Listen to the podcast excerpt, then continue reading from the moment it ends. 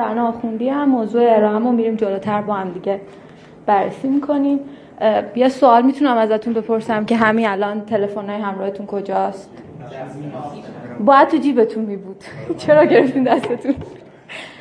یه چیزی بگم ما دیجیتال مارکتریم. حالا خیلی زوده من اسم خودم بودم دیجیتال مارکتر ولی ارائه که دارم میدم بر مبنای دیتا من آخر این ارائه که فکر کنم این ارائه رو دوستان می‌ذارم تو اسلایدشر source تمام حرفایی که دارم می‌زنم داخلش هست. پس من اگه میگم یه منبعی گفته اون منبع آخر این ارائه هست. یه منبع معتبر توی وبسایت خودش این رو اذعان کرده که کاربرای آمریکایی حدودا هر دوازده دقیقه یک بار تلفن همراه خودشون رو چک می‌کنن. از طرف دیگه تو سال 2018 Play Store و Google Play هر کدومش دوتایشون رو هم دیگه روزانه 300 تا اپلیکیشن جدید روی بستر خودشون برای دانلود قرار میدن. این نشون میده که شما احتمالا اگه تا یه چند ماه دیگه تا یا تا یه سال دیگه اگه بخواین توی یه کسب و کاری مشغول به کار بشین علاوه بر اینکه باید ترافیک روی وبسایت اون کسب و کار رو بهبود بدین و optimize بکنید باید یه فکری هم به حال اپلیکیشنی که اون وبسایت داره بکنید کما اینکه یه سری از کسب و کارها هستن که کلا مبنی بر اپلیکیشن میان بالا و اصلا وبسایت ندارن. اگر digital marketer ین و وارد یک کسب و کاری میشین که اپلیکیشن داره بهتر از دید اون صاحب اون کسب و کار به اون business نگاه بکنید. توی دنیا متوسط هزینه ای که میشه برای اینکه یه اپلیکیشن بخواد بیاد بالا. برای بار اول بین 12 هزار دلار تا 120 هزار دلاره. این تفاوت قیمت به خاطر اینه که اون اپلیکیشن ممکنه آفلاین باشه آنلاین باشه چت بات باشه augmented reality باشه AI باشه یا در مراحل خیلی بالاتر اینه که دیگه یه social media یی باشه. اینو بذارین در کنار اینکه هر feature جدیدی که به یه اپلیکیشن اضافه میشه زمان می‌بره. از developer اون سازمان حالا اون feature زمان می‌بره که بخواد بیاد بالا. و اینکه اپلیکیشن هم همیشه مدام در حال دادن نسخه جدیدن. با این دید که شما یه digital marketer ین و صاحب کسب و کار شما اینقدر هزینه کرده من فکر می‌کنم یه mobile developer تو ایران توی یه کسب و کار حالا معمولی باید بین 4 5 تومن درآمد داشته باشه ماهانه که چقدر طول می‌کشه اون اپلیکیشن بیاد بالا. شما وارد یه اپلیکیشن وارد یه کسب و کاری شدین اپلیکیشن داره حالا مدیر محترم اونجا به شما میگه که OK یه استراتژی بچین برای اپلیکیشن من. اولین چیزی که به ذهنمون میاد اینه که بریم یه کمپین بزرگ نصب ببندیم. یه ماه بریم یه کمپین نصب ببندیم 5000 تا نصب بگیریم روی اپلیکیشنم. خب خیلی هم خوبه. شما تو یه ماه DAU یا daily active user تون به شدت میره بالا چون یک عالم کاربر جدید اومده. و اینم در نظر بگیریم که بابت هر نصب بابت هر اکشنی که داره حالا روی اون اپلیکیشن انجام میشه شما دارین هزینه پرداخت می‌کنید این تصوریه که ما داریم و خب خیلی هم خوب جواب میده. اما واقعیت دنیای application marketing یه چیز دیگه است. دقیقا این همین سطل است. CleverTap یه پلتفرم معتبر mobile marketing تو دنیا من. فکر نمی کنم از CleverTap بزرگتر پلتفرم mobile marketing داشته باشیم. میگه که بعد از گذشت سه روز که شما کاربر جدید اومده رو اپلیکیشنتون حالا اون کاربر بر هر مدلی که اومده باشه و از گذشته سه روز 77 درصد churn rate دارین churn rate یعنی ریزش کاربر. این ریزش نه به معنی اینکه این کاربر اپلیکیشن شما رو پاک می‌کنه نه. به این معنی که دیگه تعاملی با اپلیکیشن شما نداره. و بعد از گذشته یک ماه این عدد می‌رسه به 90 درصد. یعنی شما یه digital marketer ی رفتین توی یه کسب و کاری تمام هزینه های بالا اومدن اون اپلیکیشن که اومده روش هزینه نصب تبلیغات هم دادین اومده روش. احتمالا یه پلتفرمی گرفتین که بخواین دادهاتون آنالیز کنید بابت اونم دارین سرویسش پول میدین. و بعد از گذشت یکی دو ماه شما یه عالمه وقتی کمپین نصبتون رو متوقف کنید دیگه کاربر نیست که به اپلیکیشن برگرده. علیرغم اینکه شما واقعا کاربر دارین. واقعیت marketing روی اپلیکیشن اینه و این نشون میده که ما خیلی شناخت نداریم نسبت به life cycle ی که کاربرا رو موبایل دارن. درسته که کاربرا باید جذب بشن اما بعد از جذب باید engage بشن درگیر بشن. ازشون باید حتما درآمد کسب بشه و بعد برگردن و اگه برگشتن دوباره شما اجازه دارین که کاربر جدید به اپلیکیشنتون اضافه کنین. یعنی اگه این چرخه رو کامل انجامش ندید احتمالاً فایده ای برای شما نداره اینکه برین کاربر جدید بیارین. حتما اینو شنیدید که هزینه جذب کاربر خیلی بالاتر از هزینه نگه داشته کاربر. ساده ترین چیز اینه که با کاربراتون تعامل برقرار بکنید. یکی از مهمترین فاکتورهایی که توی برقراری تعامل وجود داره onboarding ه. onboarding به شما میگه که من کاربر یه نیازی داشتم که اپلیکیشن شما رو نصب کردم. و وقتی اپلیکیشن رو باز می‌کنم نباید با دنیای خیلی متفاوت با دنیای روبرو بشم که ندونم توش چه خبره.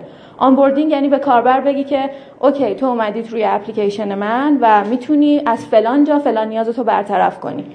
باید بهش بگین که برای چی اصلا اومدی تو این اپلیکیشن و اپلیکیشن رو دانلود کردی؟ به ساده ترین نیازش باید پاسخ بدی. یکی از علتهای بزرگی که کاربر به اپلیکیشن سر نمی‌زنن که user experience خوبی ندارن اپلیکیشن ها مخصوصا حالا اپلیکیشن های ایرانی.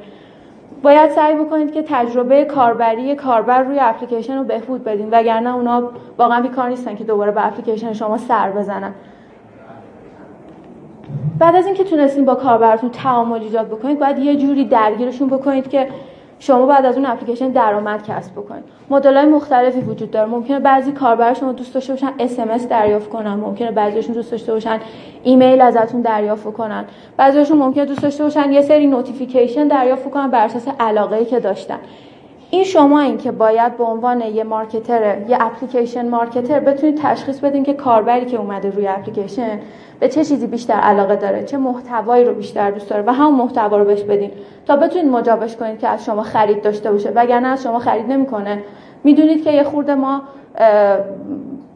شاید هنوزم خیلی راحت نباشیم که از یه اپلیکیشن بخوایم خرید کنیم. وقتی یه رسید پرداختی روی یه اپلیکیشن اگه بهمون نشون داده نشه که شما رو پیگیری داشته باشه خیلی نمی‌تونیم بهش اعتماد بکنیم. پس باید این اعتماد رو با اون ایجاد تعامل ایجاد بکنید تا بعد بتونید ازش درآمد کسب بکنید. بعد از اینکه از کاربر درآمد کسب کردینم یه اتفاقی که میفته این که فکر کنیم اگه یه بار یه purchaseی رخ داد روی اپلیکیشن یه خرید رخ داد یعنی که هورا ما بردیم و که کاربر اومد و revenue ما رو برد بالا. نه اینطوری نیست. کاربری که یه بار خرید کرده حتما پتانسیل اینو داره که بارها بارها خرید بکنه. ولی بازم این هنر شماست که چجوری اون کاربر دوباره به اپلیکیشن برگردونید اگه شما بدونید کاربرتون از کدوم کانال نصب اومده مثلا چه می‌دونم شما یه استوری اینستاگرام گذاشتین با یه اینفلوئنسری و می‌دونید که این کاربری که از استوری اینستاگرام فلان اینفلوئنسر اومده اومده و مثلا چه می‌دونم به کرم بهداشتی مدل X علاقه نشون داده. هر وقت اون کرم بهداشتی مدل X یه بارم ازش خرید کرده. موجود شد تخفیف خورد نمی‌دونم داشت موجودیش به پایان می‌رسید. می‌تونید به کاربرتون اطلاع بدین که فلانی این کالا داره موجودیش داره تموم میشه. اینطوری می‌تونید مطمئن باشین که کاربر همیشه توی یه cycle نگه میدارین و هر وقت تونستین کاربرتون رو درست توی اون سایکل نگه دارید می‌تونید مطمئن باشین که خب اوکی الان وقت اینه که برم هزینه کنم و کاربر جدید بیارم. جذب کاربر جدید اینه یه آمپول میمونه که شما می‌خواین به یه سیستمی تزریقش بکنید بعد اون سیستم انقدر خودش پویا باشه انقدر خودش بتونه جواب خودش رو بده تا شما بتونید یه هزینه اضافی به اون کسب و کار اضافه بکنید این همون منابعی که دارم حتما به نظر من برین سایت CleverTap و یه digital marketer باید بخونه چون یه پلتفرم خیلی قوی mobile marketing و به نظر من فوق العاده است. تمام حرفاش هم با دیتا و می‌تونید راجع به مفاهیم mobile marketing و اینکه چجوری باید به user ها بها بدیم توش اطلاعات کسب بکنید. اگر هم سوالی داشتین من در خدمتتون هستم. بعد از ارائه بقیه بچه‌ها مرسی. مرسی از محمد. منو معرفی کرد. من محمد تحصیلی هم account director پلتفرم تبلیغات آنلاین مدیا اد. حالا دیگه بیشتر تبلیغ نکنم دیگه برم. می‌خوام راجع به کلیک های تقلبی براتون صحبت بکنم. اینجا حالا احتمالا توی اسلاید آخر می‌ذارم. براتون راه ارتباطی با من هست. click fraud اصلا چیه یا کلیک حالا تقلبی؟ کلا به کلیک هایی که به صورت خواسته یا ناخواسته. میاد روی تبلیغات شما روی لینک های تبلیغاتی شما کلیک می‌کنه. به قصد اینکه حالا بودجه شما تموم شه یا ناخواسته کلیک میشه روی لینک های تبلیغاتی شما میگن click fraud. حالا انواع مختلفی داره. شما می‌تونید برای جلوگیریش مثلا با یه third party کار بکنید که حالا توی ایران توی بخش اپ داریم tracker ها هستن Adjust و متریکس و دوستان دیگه که حالا هستن تو جمع. ازشون می‌تونین استفاده بکنین. توی بخش وب مثلا از ClickGuard و ترافیک گارد می‌تونین استفاده کنین. البته طرحشون خیلی گرونه. یا اینکه می‌تونید اد نتورکی رو انتخاب بکنید که زمانی که می‌خواد پابلیشرهاش رو انتخاب بکنه سختگیری خاصی داشته باشه خیلی روی فراد کار بکنه و حتما بخش خوبی از این فراد هایی که روی تبلیغات انجام میشه رو بتونه بگیره. ارز کنم خدمتتون که مثلا 726 این باید فارسی می بود. من می‌خوام انگلیسیه. 726 تعداد وبسایت هاییه که توی مدیاعت ثبت نام کردن ولی ما با بررسی های فنی که انجام دادیم و بخش پابلیشریمون بررسی هایی که با حالا همکاری تیم فنی بوده یا خودشون انجام دادن به این نتیجه رسیدن که این وبسایت ها توی سیستم ما اصلا نباید بیان. حتی وارد سیستم هم نشدن که بتونن ویجت یا تبلیغات ما رو نمایش بدن و بتونن فراد بکنن. 69 تعداد وبسایت هاییه که ما تاییدشون کردیم توی سیستم ما اومدن فراد انجام دادن.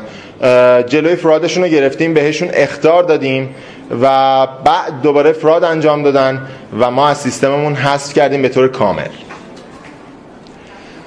دو تا عدد 14 93 میلیون و 157 هزار و 531 تومن.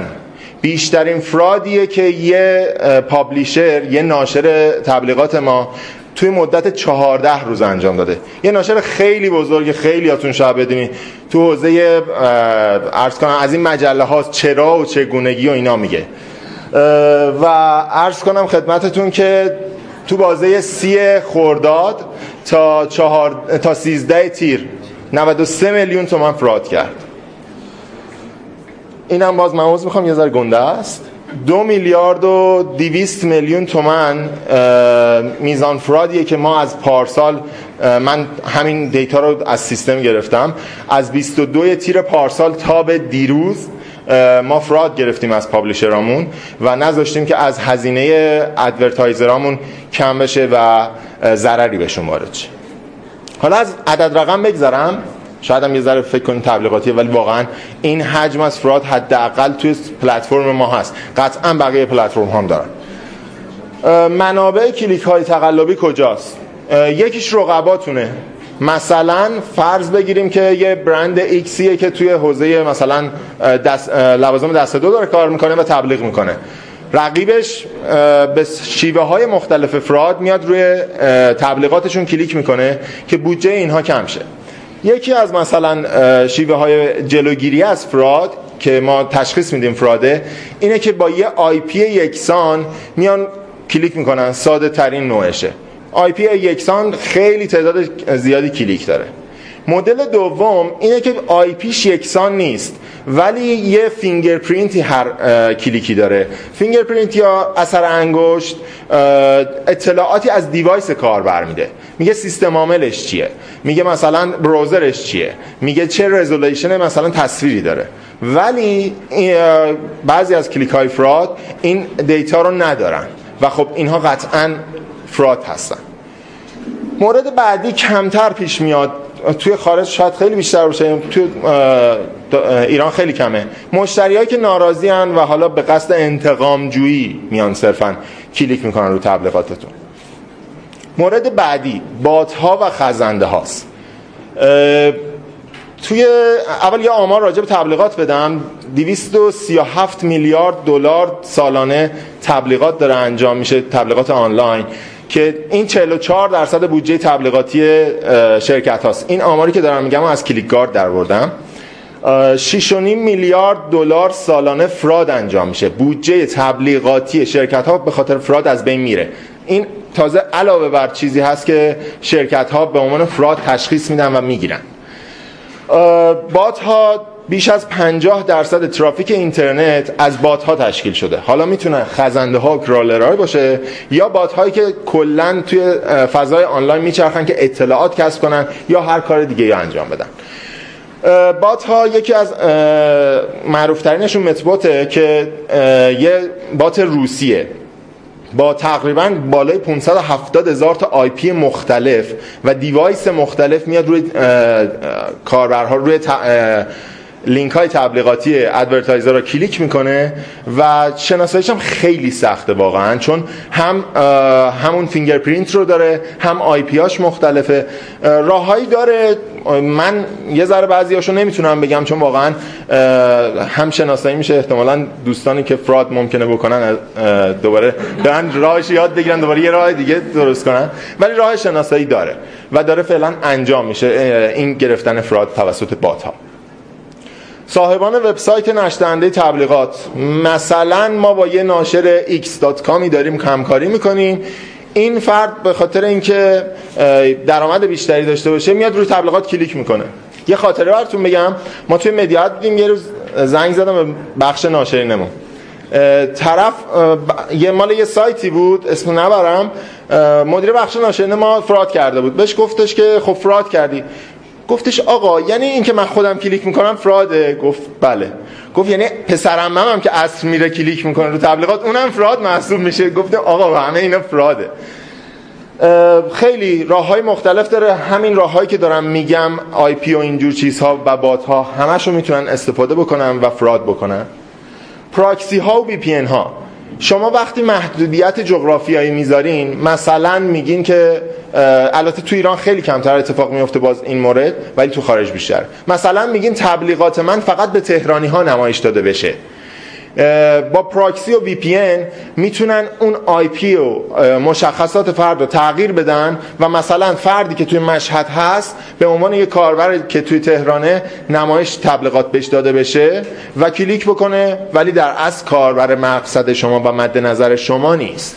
تو مشهده ولی اطلاعاتی که داره میده مال تهرانه. click farm ها یا مزرعه های کلیک؟ click farm ها نمی‌دونم عکسش شاید اگر خیلیاتون دیده باشین شاید هم ندیده باشین. یه تعداد زیادی device کنار همه. حالا می‌تونه گوشی باشه یا کامپیوتر. با IP های مختلف یا IP های یکسان بسته به پیشرفته بودنشون داره. اینها کنار همدیگه هستن و توی هر device ی روی یه دونه لینک تبلیغاتی دارن کلیک می‌کنن دوباره لینک بعدی. bot هایی داریم و ما تو خود مدیا اد هم باهاش درد سر داشتیم. خیلی سخت گرفتن این bot که همه ویژگی ها رو داره و نه تنها کلیک می‌کنه توی وبسایت شما روی تبلیغات وبسایت شما بلکه میره توی وبسایت شما میچرخه.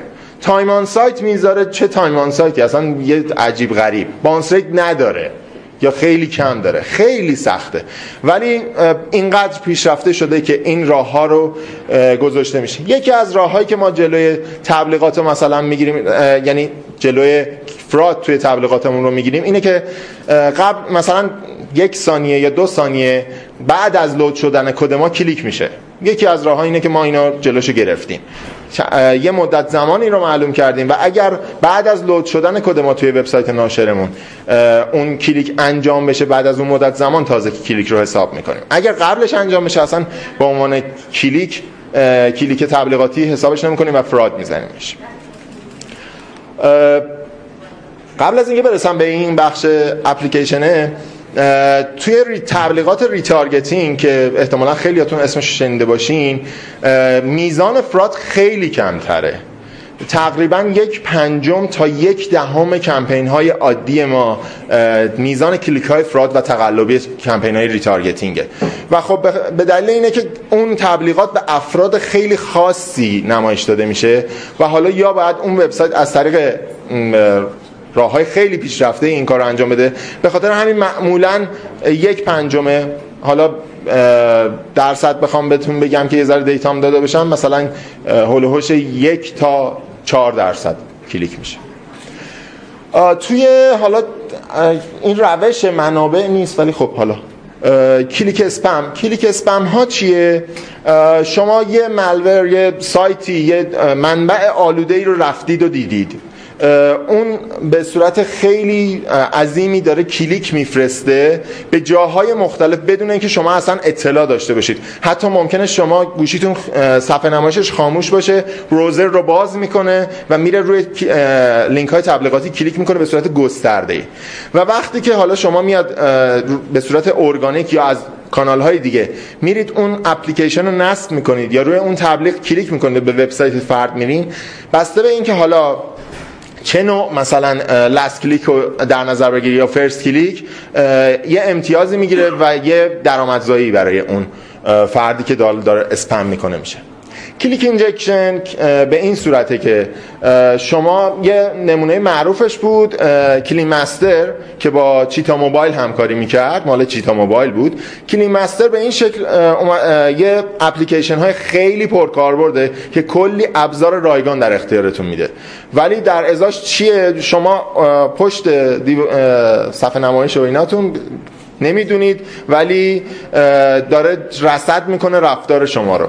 وقتی که میرید از یه چنلی می‌خواید یه اپلیکیشنی رو نصب کنید در حین نصب اون به اد نتورکی که باهاش در تماسه یه request میفرسته که داره مثلا اپلیکیشن A رو دانلود می‌کنه.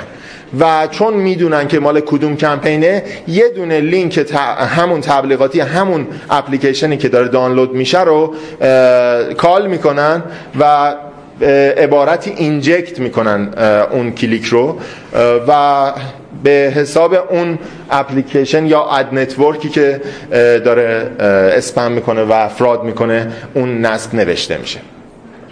این راه ها رو حالا توی tracker ها دارن جلوش رو می‌گیرن باز میگم متریکس و Adjust و حالا دوستان ایرانی دیگه چابک و اینجور چیزام دارن این کارها رو انجام میدن. حالا راه مقابله باهاش چیه؟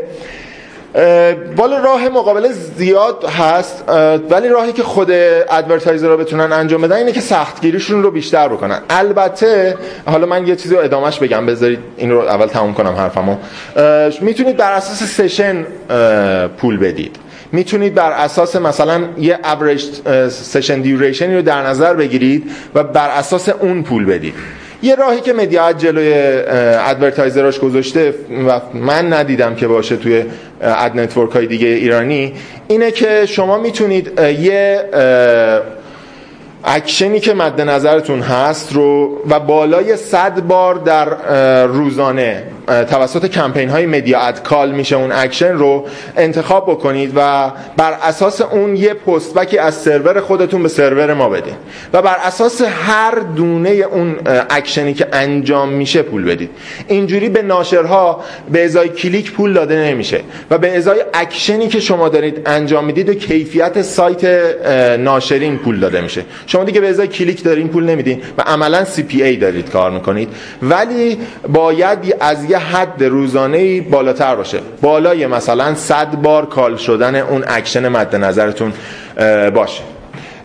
ولی خب آهان درسته خیلی fraud هست توی سیستم توی اکوسیستم و تبلیغات و اینجور چیزا. ولی باید در نظر بگیریم که وبسایت خود ما هم خیلی مهمه کیفیتش. یعنی شما باید سرعت بالا اومدن سایتتون بالا باشه. چون اگر سرعت بالا اومدن سایتتون پایین باشه سایت قبل از اینکه load شه کاربرها میبندن و صفحه رو کد مثلا JS analytics run نمیشه. بنابراین تطابق مثلا کلیک و session تون میاد پایین.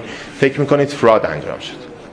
در صورتی که یه بخش خوبیش به وبسایت خودتون برمیگرده که چقدر اون landing page تون خوبه چقدر سرعت بالا اومدنش خوبه و از این چیزا. من حرفم تموم شد. انشالله که تونسته باشم یه ذره اطلاعات بهتون داده باشم. خیلی ممنون.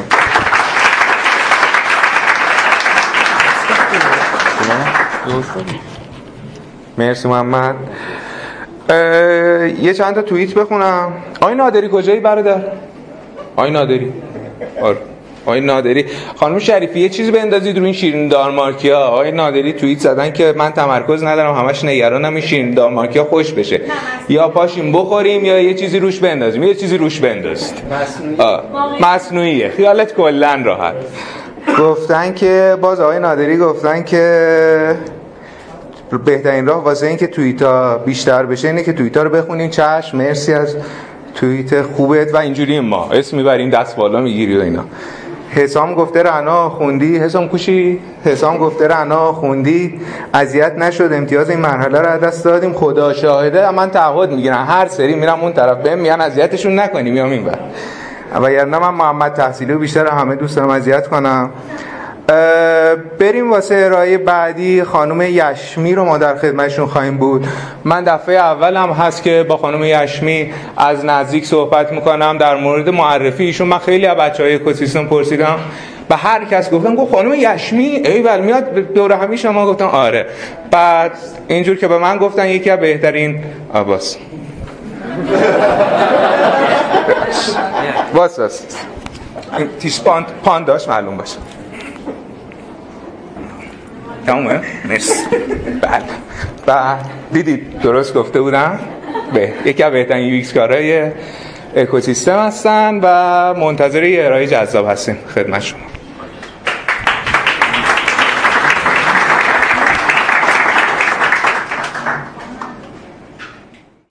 سلام می‌کنم به همه. من نگین یشمی هم این مشخصاتم راه های ارتباطی با هم, هم که اینجا هست همونجور که بچه ها گفتن تو اسلاید شیر رو اینا می‌تونید من پیدا کنید. بعد این اسلاید رو پیدا کنید من پیدا کنید. من design خوندم تخصصم design رفتاره. الان CPO ام یعنی مدیر ارشد محصول. ما یه, یه سری محصول داریم تو شرکتمون که اونا خودشون مدیر محصول دارن من مدیر اون مدیر محصول. می‌خوام براتون در مورد این حرف بزنم که چجوری می‌تونیم با کمک کاربر محصول رو توسعه بدیم. زمان قدیم که رقابت انقدر جدی نبود توی market و محصول خیلی متنوع نبودن و ها مجبور بودن از یه محصول خاص یا خدمت خاص استفاده کنن اینکه اصلا از کاربر کمک بگیریم بی‌معنی بود. چون هر چی بود باید می‌خرید استفاده می‌کرد دیگه. فقط یه مدل از هر چیزی بود انتخابا خیلی محدود بود. ولی الان که انتخابا محدود نیستن ما مجبوریم که بدونیم کاربر چی دوست داره چرا؟ چون می‌خوایم جنس بهش بفروشیم اونم می‌خواد پول بده پولی که میده چرخه محصول ما رو میچرخونه. برای همین ناچاریم که ازش کمک بگیریم. حالا چجوری می‌تونیم ازش کمک بگیریم؟ چجوری می‌تونیم ازش یاد بگیریم؟ راه های مختلفی هست. اول اینکه باید نگاهتون به توسعه محصول یه نگاه تیمی باشه. منظورم از تیم اینه که کاربرم یه عضوی از تیمتونه. کارفرما هم یه عضوی از تیمه. تیم شما محدود نمیشه. به اون آدم هایی که توی شرکت شما محدود شدن و باشون کار می‌کنید هر کاربری که قرار از محصول شما استفاده کنه ممکن نکته ای رو برای محصولتون و توسعهش داشته باشه که بتونه اونو از محصولات دیگه متمایز کنه. یا ایده هایی رو بتونه به شما بده که ببخشید. که شما قبلا باش آشنا نبودین. برای همین نباید از فرصت ایده گرفتن از کاربرا به راحتی بگذرید. متدای جدید هم مثلا مثل تفکر design نگاهشون به کاربر دقیقا همینطوریه. یعنی کاربر تست کردن باهاش حرکت کردن در کنارش دیدن اون چیزی که می‌خواد بصری سازی تست کردن باهاش همه اینها رو به عنوان بخش از فرآیند توسعه محصول می‌بینن. و یکی از مراحلی که توی توسعه محصول مطرح میشه که بحث کاربر پژوهی یا user research هست می‌تونه یه, یه مرحله از اون ابزار شناخت ما باشه. متدهای مختلفی هست برای فرایند کاربر پژوهی مثل مشاهده، مصاحبه، کاسم جرنی مپ یا نقشه سفر مشتری، امپاتی مپ یا نقشه همدلی و همه اینها روش های مختلفی که بسته به پروژه و محصولتون می‌تونید ازش استفاده کنید و کمک بگیرین که کاربر بهتر بشناسید. همینطور. چی شد؟ آها. خودم یاد رفته و صرفه آره. تبم دارم. نسکافه.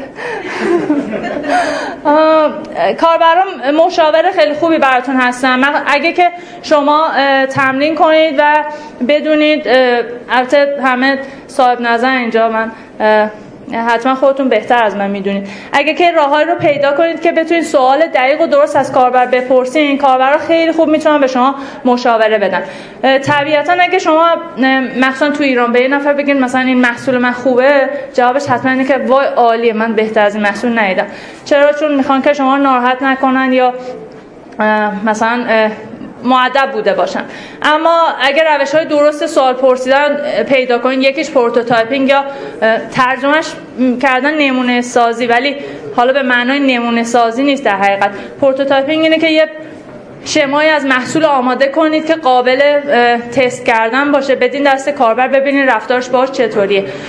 این یا شروع کردن با MVP ها یا MVE ها حداقل محصول پذیرفتنی حداقل تجربه پذیرفتنی و غیره. توی فرآیند توسعه محصول مهمترین فازی که شما دارین توی روش های نوین حتما مواجه شدیم باش بحث امپاتیه و بحث همدلی با کاربر. هر چقدر که شما انرژی بیشتری روی این بذارید سعی کنید که با کاربر همدلی کنید. حالا بعضی میگن همدلی ترجمه خوبی برای امپاتی نیست. یعنی اینکه دقیقا بفهمینش دقیقا نیازش رو پیدا کنید دقیقا سوالش رو بفهمید و دقیقا به اون جواب بدین. کمک می‌کنه که احساس بهتر نسبت به محصول شما داشته باشه و ارتباط بهتری بهش باش برقرار کنه. یه نکته که اینجا وجود داره اینه که به آمار و داده ها بسنده نکنید چون که ممکنه آمار یه وقتای شما رو گمراه کنه. مثلا ممکنه که توی یه صفحه شما مثلا ببینین که اینجا ریزش دارین بعد بیاین شروع کنین اون صفحه رو بهبود بدید. اما ریزشه به دلیل اون صفحه نیفته به دلیل مشکلات اون صفحه نباشه به دلیل مثلا فرایند پیچیده باشه. مثلا فرایند شما خیلی طولانیه. توی اون صفحه اتفاق خاصی نمیفته فقط مثلا کاربر حوصلش سر میره برای همین آمار به تنهایی نمی‌تونه گویای این باشه که مشکل کجاست یا نیاز کجا باید برطرف کنید. و بهتر اینه که در کنارش با خود کاربر مواجه بشیم و ازش کمک بگیریم. من دو تا مثال واقعی از محصول خودمون آوردم براتون. دو تا محصول خودمون که فکر کنم شاید براتون جالب باشه. اولش یکی از محصولامونه به اسم کیپو که یه کیف پول یه کیف پول الکترونیکیه. این تصویر رو اگه ببینید منو ما اول اینطوری بود. منو ما اول اینطوری بود بعد این بخش آبی اینجا ویرایش پروفایل. ببخش. ما برامون چیزی که مهم بود این بود که کاربرا دوستاشون رو دعوت کنن. اول اینطوری بود. می‌خواستیم که دوستاشون رو دعوت کنن. برامون خیلی مهم بود و به ازای دعوت دوستاشون یه کردیتی هم می‌گرفتن روی حسابشون و سعی کردیم که بزرگترین دکمه که ممکنه قرار بدیم برای اینکه آدما به مثل اینکه منور وا می‌کنن ببینن که باید دوستاشون رو دعوت کنن و حالا هم امتیاز بگیرن هم همه چی. ولی اتفاق عجیبی که افتاد این بود که هیچکی اینو نمی‌دید. شاید باورتون نشه؟ یعنی کاربرا اپو باز میکن و ما همش می‌دیدیم که این دعوت از دوستان اتفاق نمیفته ولی نمی‌دونستیم چرا. بعد تستای کاربرد پذیری گرفتیم و به آدما سناریو دادیم که دوستتو دعوت کن. بعد همه میمدن اینجا. اینجا دنبالش میگشتن. بعد نمی‌تونستن پیداش کنن. بعد می‌گفتن که دور میومدن همه اپو میگشتن. ما مثلا اینجوری بودیم که دکمه این بزرگی؟ دکمه این بزرگی؟ و بعد ریدیزاینش کردیم به این شکل. و شاید نرخش به طرز عجیبی مثلا حدود 70 درصد یه افزایش پیدا کرد. چون که تو این لیست بود آدم ها انتظار داشتن ببیننش دکمه بزرگتر بود و ویرایش پروفایل که کمتر برام مهم بود جایگزین کردیم. و جالبه که این اتفاق هم بیشتر افتاد. یعنی انگار که آدما ویرایش پروفایل هم بهتر میدن مثال بعدی این همه گفتم. آها مثلا UX designer مون می‌گفتیم که به نظرت مشکل چیه که خیلی من دکمه تا جایی که تونستم مثلا بزرگ کردم.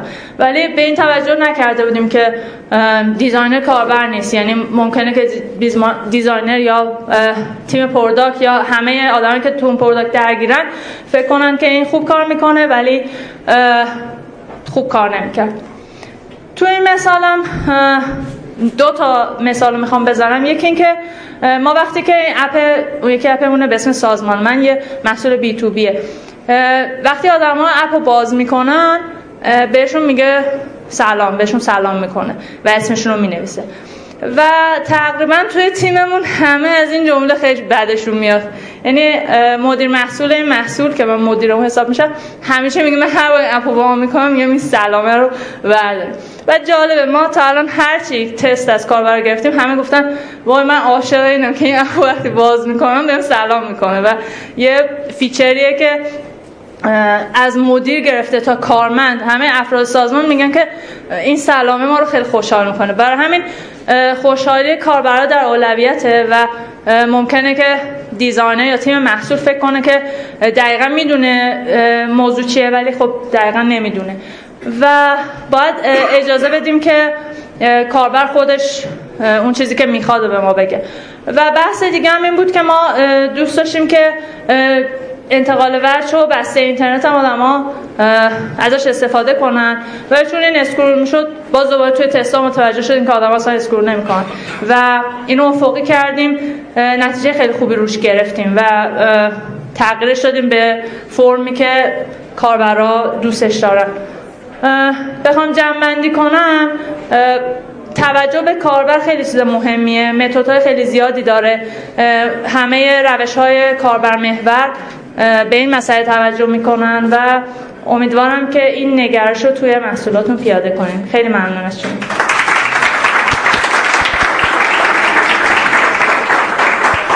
یازده دقیقه دقیقا دیگه سلفی نمی‌گیری؟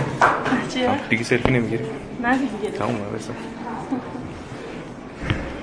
مرسی از خانم یشمی. توییت کردن که خیلی فیدبک ها خوب بود خانم یشمی. موضوع ارائه نگین یشمی بسیار جذابه. یادگیری از کاربر. نگین یشمی خانم راسا توییت کرده با هم آشنا بشید نگین یشمی با یه سلفی شروع کرد. شروع جذاب و جسورانه بود. آره واقعا. ارائه مختصر و ولی مفید و جنس تجربه. یک عکس خوشگل هم مسعود یوسفی از من گذاشته. برید لایک کنید. توییتشو پیدا کنید. لایک کنید حتما. مجریمون امروز خیلی اسپورت شده 11 دورهمیه در مسیر بازاریابی دیجیتال. خدا بهتون رحم کرده اسپورت هم جا داشت. اکانت توییتر DMWay رو هم امروز مرتضی چرخ زرین ادمینش هست خیلی ریز و سوسکی اون وسط نشسته داره تند تند همه چیزی رو توییت می‌کنه. هر هر چی هست رو توییت می‌کنه مرتضی تو هر event ی بره. مثلا event Mobile Summit بود توی مثلا این سالن بود سالن بغل یه ارائه بود. اونجا هم توییت می‌کرد. مرتضی روی بردا می‌رفت. می‌دیدیم همه رو. امروز نه همش اینجاست و همه نکات قراره توییت کنه واسمون. ارائه بعدیمون با فربد قطبیه.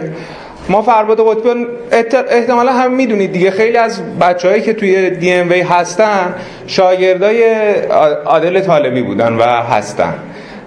فربد قطبی شاگرد اولین دوره digital marketing عادل طالبی بوده و نکته باحالش اینه که فربد خب متولد هفتاده.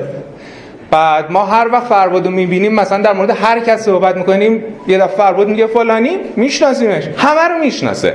از اول اکوسیستم بوده. اکوسیستم نبوده فرباد بوده. و استارتاپ داشته شکست خورده برده. یه وضعی. کلی تجربه داره.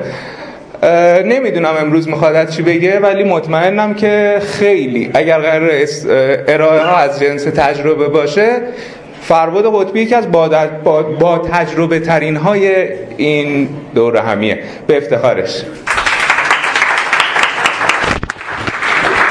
آره.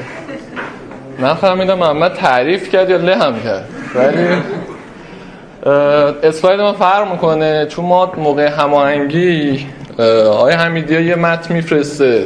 طولانی تهش هم یه نکته می‌ذاره. من اون نکته رو ندیدم. یعنی قالبه بود ندیدم. متاسفانه قالب من با بقیه فرق خب قبل که شروع کنم چند نفر تجربه راه اندازی یک کسب و کار استارتاپ رو داشتن؟ چند نفر شکست خوردن؟ خب خوبه. زخ خورده زیاد به خب امروز قراره از تجربه شکستمون بگم تو استارتاپ کنسل کنسل. استارتاپی که ما اسفند 93 شروع کردیم و تیر 95 متاسفانه مجبور شدیم که به کارش پایان بدیم و ما دلیل شکستمون یه چیز خیلی خاص بوده. یعنی شاید شما وقتی دارین یه business راه اندازی می‌کنید چقدر تو دست این سخته. داری راه اندازی می‌کنید شاید جز ریسکاتون اصلا در نظر نگیرین. خب حالا من امروز میگم و از این در نظر بگیرید. بریم جلو. از کجا شروع شد؟ اولین بار این ایده ایده کنسر کنسر تو استارتاپ ویکند شریف سال 93 بیان شد.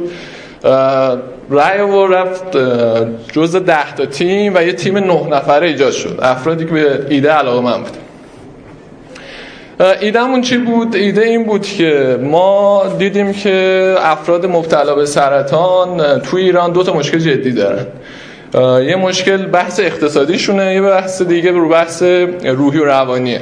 ولی انقدر تو ایران درگیر بحث اقتصادی و هزینه دارو و چیزای دیگه اصلا بحث روی ول میشه. ولی تو در... تو مراحل درمانشون با توجه به صحبت کردیم تقریبا 50 درصد بخش روحیه که تاثیر گذاره. ما اومدیم گفتیم که بیام یه پلتفرم ایجاد کنیم به صورت آنلاین. حالا این سایتمونی که موقع بالا آورده بودیم. یه سری امکانات می‌دادیم توی سایتمون. مثلا مقاله میذاشتیم از افرادی که سرطان داشتن و خوب شدن. رادیو زندگی داشتیم که با افرادی که بهبودی یافتن مصاحبه می‌کردیم. یه سری اطلاعات مفید در سلامتی میذاشتیم و چیزای دیگه. در کنارش اپلیکیشن هم داشتیم که قرار بود که از این prototype بشه. قرار بود که یه social network باشه که سه تا گروه توش عضو بودن. پزشکان خود بیمارا و همیارا که حالا شامل خانواده بود شامل دوستا بود و افرادی که می‌خواستن کمک کنن. بیسش این بود که دیدمون این بود که با سینرژی که اتفاق میافته از افرادی که خودشون یه درگیری دارن می‌تونه خیلی کمک کنه به این افراد بیمار. و به این باور داشتیم که فضای آنلاین خیلی می‌تونه این اتفاق رو تسهیل کنه. تا اون موقع اتفاقی که میافتاد این بود که کلا تو ایران زیاد رویداد انگیزشی برای برگزار نمیشه. یه سری مؤسسه ثابت داریم تو ایران. اگر رویدادی هم برگزار میشه در حد تهران و ماهی یه بار یعنی تاثیر چندانی نداره. خب یه سری پک ما آماده کرده بودیم تو آزمایشگاه بهشون تخفیف می‌دادیم توی چیزای تفریحی مثل اسخ سینما و چیزای دیگه بهشون تخفیف دادیم. یکی از چیزایی که ما گذاشته بودیم یه سری پیام بود به خانواده. یه مشکلی که بیمارا داشتن حالا با یه سری از این افراد ما تونسته بودیم ارتباط بگیریم و صحبت کنیم این بود که می‌گفتن وقتی ما بیمار میشیم رفتار خانواده و دوستا با ما عوض میشه و اون حس ترحم و دلسوزی خیلی اذیتشون میگه ما رو اون وقت میذاشتیم مثل پوش نوتیف به خود بیمار می‌دادیم پوش نوتیف انگیزشی و یه سری اطلاعات درباره انواع سرطان. چون سرطان انواع مختلف داره و با توجه به بیماری که اون فرداش ما جدا می‌کردیم و اطلاعات مربوط اون میفرستیم. خب اوضاع خوب بود اوضاع خوب بود دنیا به کاممون بود تونستیم سرمایه گذار پیدا کنیم. اون موقع سامسونگ تازه سال اوایل سال 94 یه مسئولی گذاشته بود روی اینکه روی social enterprise سرمایه گذاری کنه. ایده ما براشون جذاب بود. ما با این مسئول connect شدیم. اسم مسئول رو نمیارم. نقش اصلی داستان شکست ما ایشون. ولی در ادامه میگم چه اتفاقی افتاد. ایدهمون براشون براشون جذاب بود. گفتم که قرارداد رو بستیم و فاند اول گرفتیم. از اون تیم نه نفره فقط یه تیم چهار نفره باقی مون که هسته اصلی تشکیل داد. حالا دوستانی که تو بحث استارتاپ ها کار کردن می‌دونن که معمولا اول وقتی یه ایده میاد همه ذوق و شوق دارن همه می‌خوان اضافه باشه باحال بریم اجرا کنیم. ولی وقتی میره تو اجرا سخته کار رو می‌بینن و هسته دیگه معمولا کم کم کم میشن و از اون تیم نه نفره تش یه تیم چهار نفره مون اون کاوه است. آره چه تعجب. اون موقع سامسونگ با دانشگاه امیرکبیر قرارداد داشت که یک فضای شتاب دهنده تور آماده کنه به اسم تهران هاب که ما جز اولین تیما بودیم یه میز به ما دادن ما رو مستقر کردن توی چهار از تازه راه افتاده بود که بر ما خیلی خوب بود یعنی عالی بود یعنی ما که تو پارک و اینجا جلسه میذاشتیم بالاخره یه سرسامونی گرفتیم و اینجا مستقر شدیم که البته الان دیدم که اینجوری شده و به ما نرسید. خاک شما خوردیم و استفاده شده دیگر. خب تقریبا ما جز اولین تیمایی بودیم که اونجا مستقر شدیم. البته الان شده فکر کنم مرکز نوآوری سامسونگ. داشتم عکساری که سرچ می‌کردم یعنی از اون موقع داشتم برای این ارائه آماده کنم به یه برگه رسیدم برگه تقسیم سهام. یه مشکلی که استارتاپ ها معمولا دارند رو بحث تقسیم سهامه. معمولا نمی‌دونن چجوری باید سهامو تقسیم کنن. همه فکر می‌کنن که باید بیشترین سهمو بگیرن. اون که ایده داره میگه من 50 درصد اون که همیشه این درگیری هست. ولی ما این مشکل حل کرده بودیم. حالا چند نفر تا حالا مشکل تقسیم سهام داشتن؟ خب ماشاءالله من یه مقاله در این تو ویرگول گذاشتم. حالا اونجا توضیح دادم. ولی اینجا توضیح میدم. ما اومدیم یه کار ساده کردیم و جواب دادم و این ادامه دادیم. اومدیم کل تسک هایی که استارتاپ ما داشت رو نوشتیم. نه چیزی معلومه؟ چیزی معلوم نیست. آره خدا رو شکر. که حالا اینستاگرام BP بازاریابی app پادکست محتوای سایت همایش کمپین و چیزای دیگه. یعنی topic ها رو اومدیم نوشتیم. بعد به هر topic اومدیم وزن دادیم. مثلا گفتیم که page اینستاگرام ما ضریبش دوه. برنامه نویسی ضریبش هشت. با توجه به سه نفرمون که سهامدار اصلی بودیم اومدیم از صفر تا یک یه باری دادیم. با توجه به درگیری تو هر کدوم از این کارا ضرب کردیم تقسیم کردیم و درصدامون ریز. یعنی من اون موقع 42 و 6 دهم درصد سهم خیلی ریز در اومد و همه هم راضی. یعنی okay بودیم چون محاسبات بود عدد بود مشکلی پیدا نکرد. گفتم بگم شاید به دردتون بخوره. خب. اوضاع خوب بود دیگه. ما داشتیم می‌رفتیم جلو تجربه مونم بد نبود. بالاخره چند بار شکست خورده بودیم تازه می‌خواستیم که بریم جلو. یه سری رویداد برگزار می‌کردیم. می‌بینید که چقدر آماتور اون موقع. ولی خب کارمون راه مینداخت با یه سری روانشناسا تونستیم connect بشیم. یه سری بیمارا رو بردیم. یه سری رویدادهای انگیزشی براشون برگزار کردیم. بیمارستان خونی پیر ما رو در آورد. ما یه مشکلی که داشتیم این بود که مشتریامون در دسترس نبودن. شما حالا معمولا هر business ی داری بالاخره مشتری یه جا پیدا می‌کنی. تو خیابونی دانشگاهی حالا با تجربه target. افراد مبتلا به سرطان دسترسی بهشون خیلی سخت بود و ما باید حتما تو بیمارستان اینا رو پیدا می‌کردیم. بیمارستان هم خیلی دید بدی دارن و data ی بیمار معمولا جز خط قرمز دیگه. تو ایران وزارت بهداشت خیلی حساس data ی cancer هم که اصلا بیشتر از بقیه. تقریبا به مدت 6 ماه هر چند روز من اینجا بودم. باشون connect شدیم ارتباط گرفتیم با مددکارشون connect شدیم. بعد همینجوری رفتیم جلو ارتباط اون رو برقرار کردیم. بعد رفتیم با آزمایشگاهش کانک شدیم. بیمارستان خونی می‌دونید دیگه قطب کنسر ایران دیگه. یعنی همه اتفاقا از اینجا شروع میشه. اینا به ما گفتن که رئیس آزمایشگاه کنسر بیمارستان خونی به ما گفت که باید یک ما بر ما کمپین سرطان سینه ما داریم بعد بر ما اجرا کن. اگر اجرا کنید ما به شما ممکن اعتماد کنیم اگه خوب بشه که ما کمپین سرطان صورتی رو براشون اجرا کردیم یک ماه حالا درگیری دیگه هم داشتیم ولی تونستیم اجرا کنیم و خوب بود. تازه صدام داره میاد فکر کنم. و خوب بود. یعنی تونستیم تو یک ماه اطلاع رسانی بکنیم تو فضای مجازی و تازه داشتن اینا داشتن به ما اعتماد می‌کردن. گفتم okay. قرار شد که یه time با رئیس اون بخش cancer بیمارستان خمینی با ما fix کنم و ما بالاخره بتونیم باش صحبت کنیم. page اینستامون رو انداختیم. حالا اون موقع یه سری پست انگیزشی میذاشت. feedback ها خیلی خوب بود. کامنت میذاشتن به ما direct می‌دادن. مثلا یه نویسنده من به ما گفت که من تو رونمایی کتابم بیاین خودتون معرفی کنی. خیلی افراد پیام می‌دادن می‌گفتن ما می‌تونیم چیکار کنیم. feedback ها تقریبا خوب همه چیزش خوب پیش می‌رفت. آها. رادیو زندگی هم گفتم یه سری پادکست بود که ما ضبط می‌کردیم به صورت هفتگی میذاشتیم. یکی از بچه تیم ما مادرش خودش مبتلا به سرطان بود که حالا بهبود پیدا کرده بود. اولین پادکست رو با ایشون ضبط کردیم. یکی از مشکلاتی که ما تو ایران داریم اینه که افراد با افراد بهبودی یافته نمی‌تونن ارتباط برقرار کنن. یعنی اتفاقی میفته اینه که تهش اینه که تو ماه اصل یه نفر بهبودی یافته میاره و یه می‌بینن میگه به به به. ولی ارتباط ساده نیست. ما گفتیم ارتباط رو ساده کنیم. افراد رو به سختی پیدا می‌کردیم می آوردیم اون موقع شنو تو چون بیسمون کار قشنگ بود هزینه اما نمی گرفتن یعنی تیمشون خیلی تیم خوبی بودن.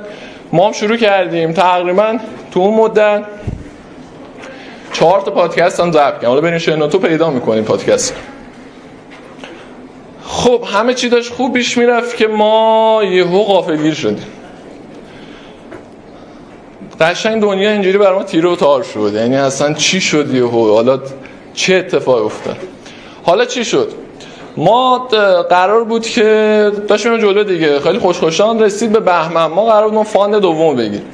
کار برنامه‌نویسی رو outsource کرده بودیم و outsource کرده بودیم و باید قسط اول داده بودیم. fund قسط اول fund مون رو گرفته بودیم. سرمایه دوم بعد بهمن ما می‌گرفتیم. یهو مسئول ما با سامسونگ غیب شد. خیلی عجیب غیب شد. چی شده؟ هی ما پیگیری از اون افرادی که جزء تیمشن. این که رسیدیم به اینکه گفتن رفته فرانسه و دو هفته نیست و اوکی میشه و فلان و هی بازی بازی و فلان. ما هم این ور حالا درگیر یه برنامه‌نویسا داشتیم. بالاخره داستان دیگه باید بگم. بعد اواسط اسفند ما بود دیدیم که بزرگوار رو گرفتن. یعنی دستگیرش کردن. حالا می‌دونم حالا کسایی قدیمی ترن تو اکوسیستم. آذر ماه 94 کیهان یه مقاله زد گفت استارتاپی نفوذ آمریکاست این اسم ایشون هم توی اون مقاله بود و بهمن ما گرفتار شد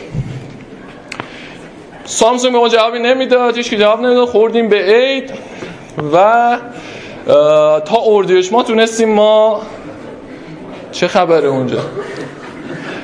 همه سرا اون بره. تا تونستیم اردیبهشت ما به سختی با سامسونگ قرار ملاقات ست کنیم که وکیلشون اومد و ما هم که چهار تا جوون وکیل خیلی حرفه‌ای اومد گفت که طبق بند حوادث غیر مترقبه قرارداد فصل بریم خونتون. گفتیم ما چیکار گفت فعلا همه چی معلق شده. اون برم قرارداد ما با امیر کبیرم فعلا معلق ولی ما باید کارو بهشون تحویل بدیم. بریم به زندگیتون برسیم. دلیل شکستی که ما اون موقع داشتیم دستگیری سرمایه گذار بود. چیزی بود که همون اولم بهتون گفتم شما وقتی ریسک business می‌نویسین عمراً دستگیری سرمایه گذار جز option اتون نی ولی شما تو ایران دارین زندگی می‌کنید دیگه. یعنی قطعا اینو باید در نظر از این به بعد در نظر بگیرین. ده درصد هم شده که مثل ما غافلگیر نشیم حالا اتفاقی که برای ما افتاد چی بود؟ این بود که ما رفتیم دنبال سرمایه. رفتیم جذب سرمایه کنیم. حتی دوستای اون آقا به ما وقت پرزنت نمی‌دادن چون اسم ایشون رو ما بود هیچ کم جرئت نمی‌کرد به ما وقت بده. تا گذشت ما سه چهار ما نتونستیم پول برنامه‌نویسا بدیم. برنامه‌نویسا کار کنسل کردن تحویل ندادن. تنید بعد از می‌رفتن روی تیم. تو استارتاپ ها می‌دونید معمولا افراد حقوق نمی‌گیرن و سهام می‌گیرن. وقتی سهام می‌گیرن اون کار که رو به جلو میره انرژی و انگیزشونه. بچه ها چند ماه بلا تکلیف بودن و معلق و عملا تیم هم دیگه اون انگیزه کافی رو بعد 5 6 ماه نداشت.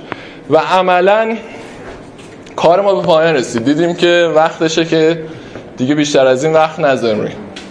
مرسی از گوش تو منم که تو توییتر فر بود قطبی بدون فاصله. تو اینستام که فر بود آندرلان قطبی. اگر سوالی هم داشتی من در خدمتم مرسی.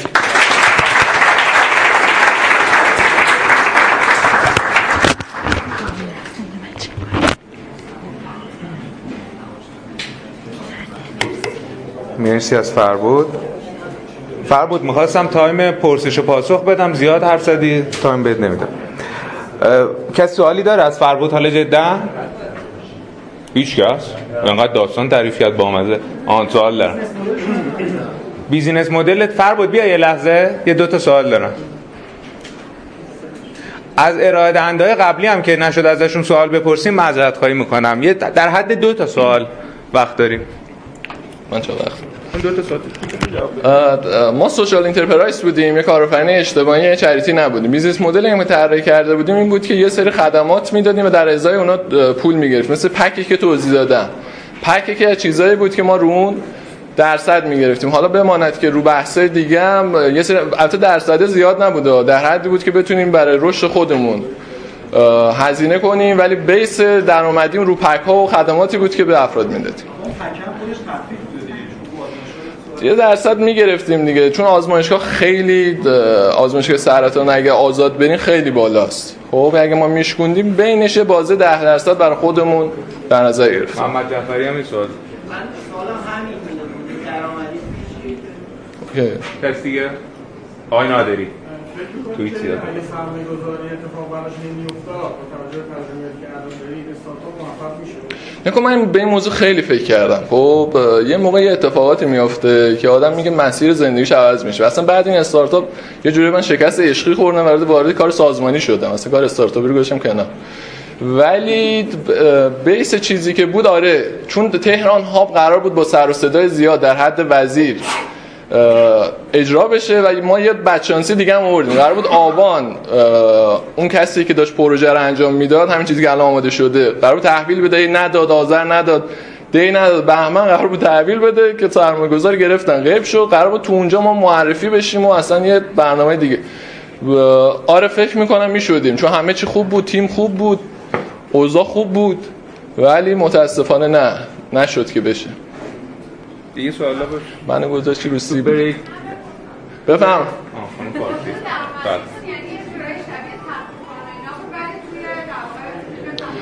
نه خب مثل تخفیفان و اینا نبود. خب یه قسمتی از جریان درآمدیمون اینا بود. رو چیزای رو کارهای دیگه هم می‌کنه مثلا رو اپلیکیشن هم از پزشکا اون برای پولی می‌گرفتیم برای عضویت. اون سوشال نتورکی آماده کرده بودیم.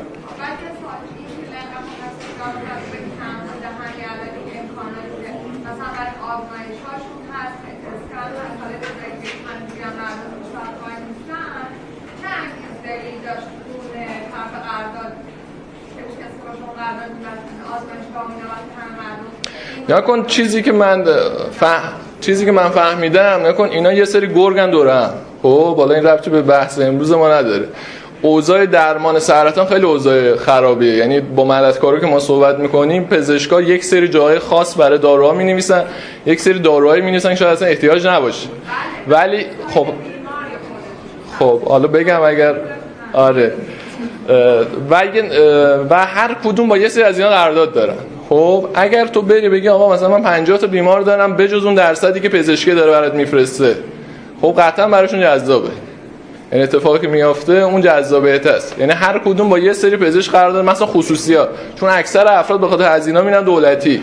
ولی اگر بتونی یه حجم زیادی براشون ببری خیلی براشون جذاب. ممنون شدیم.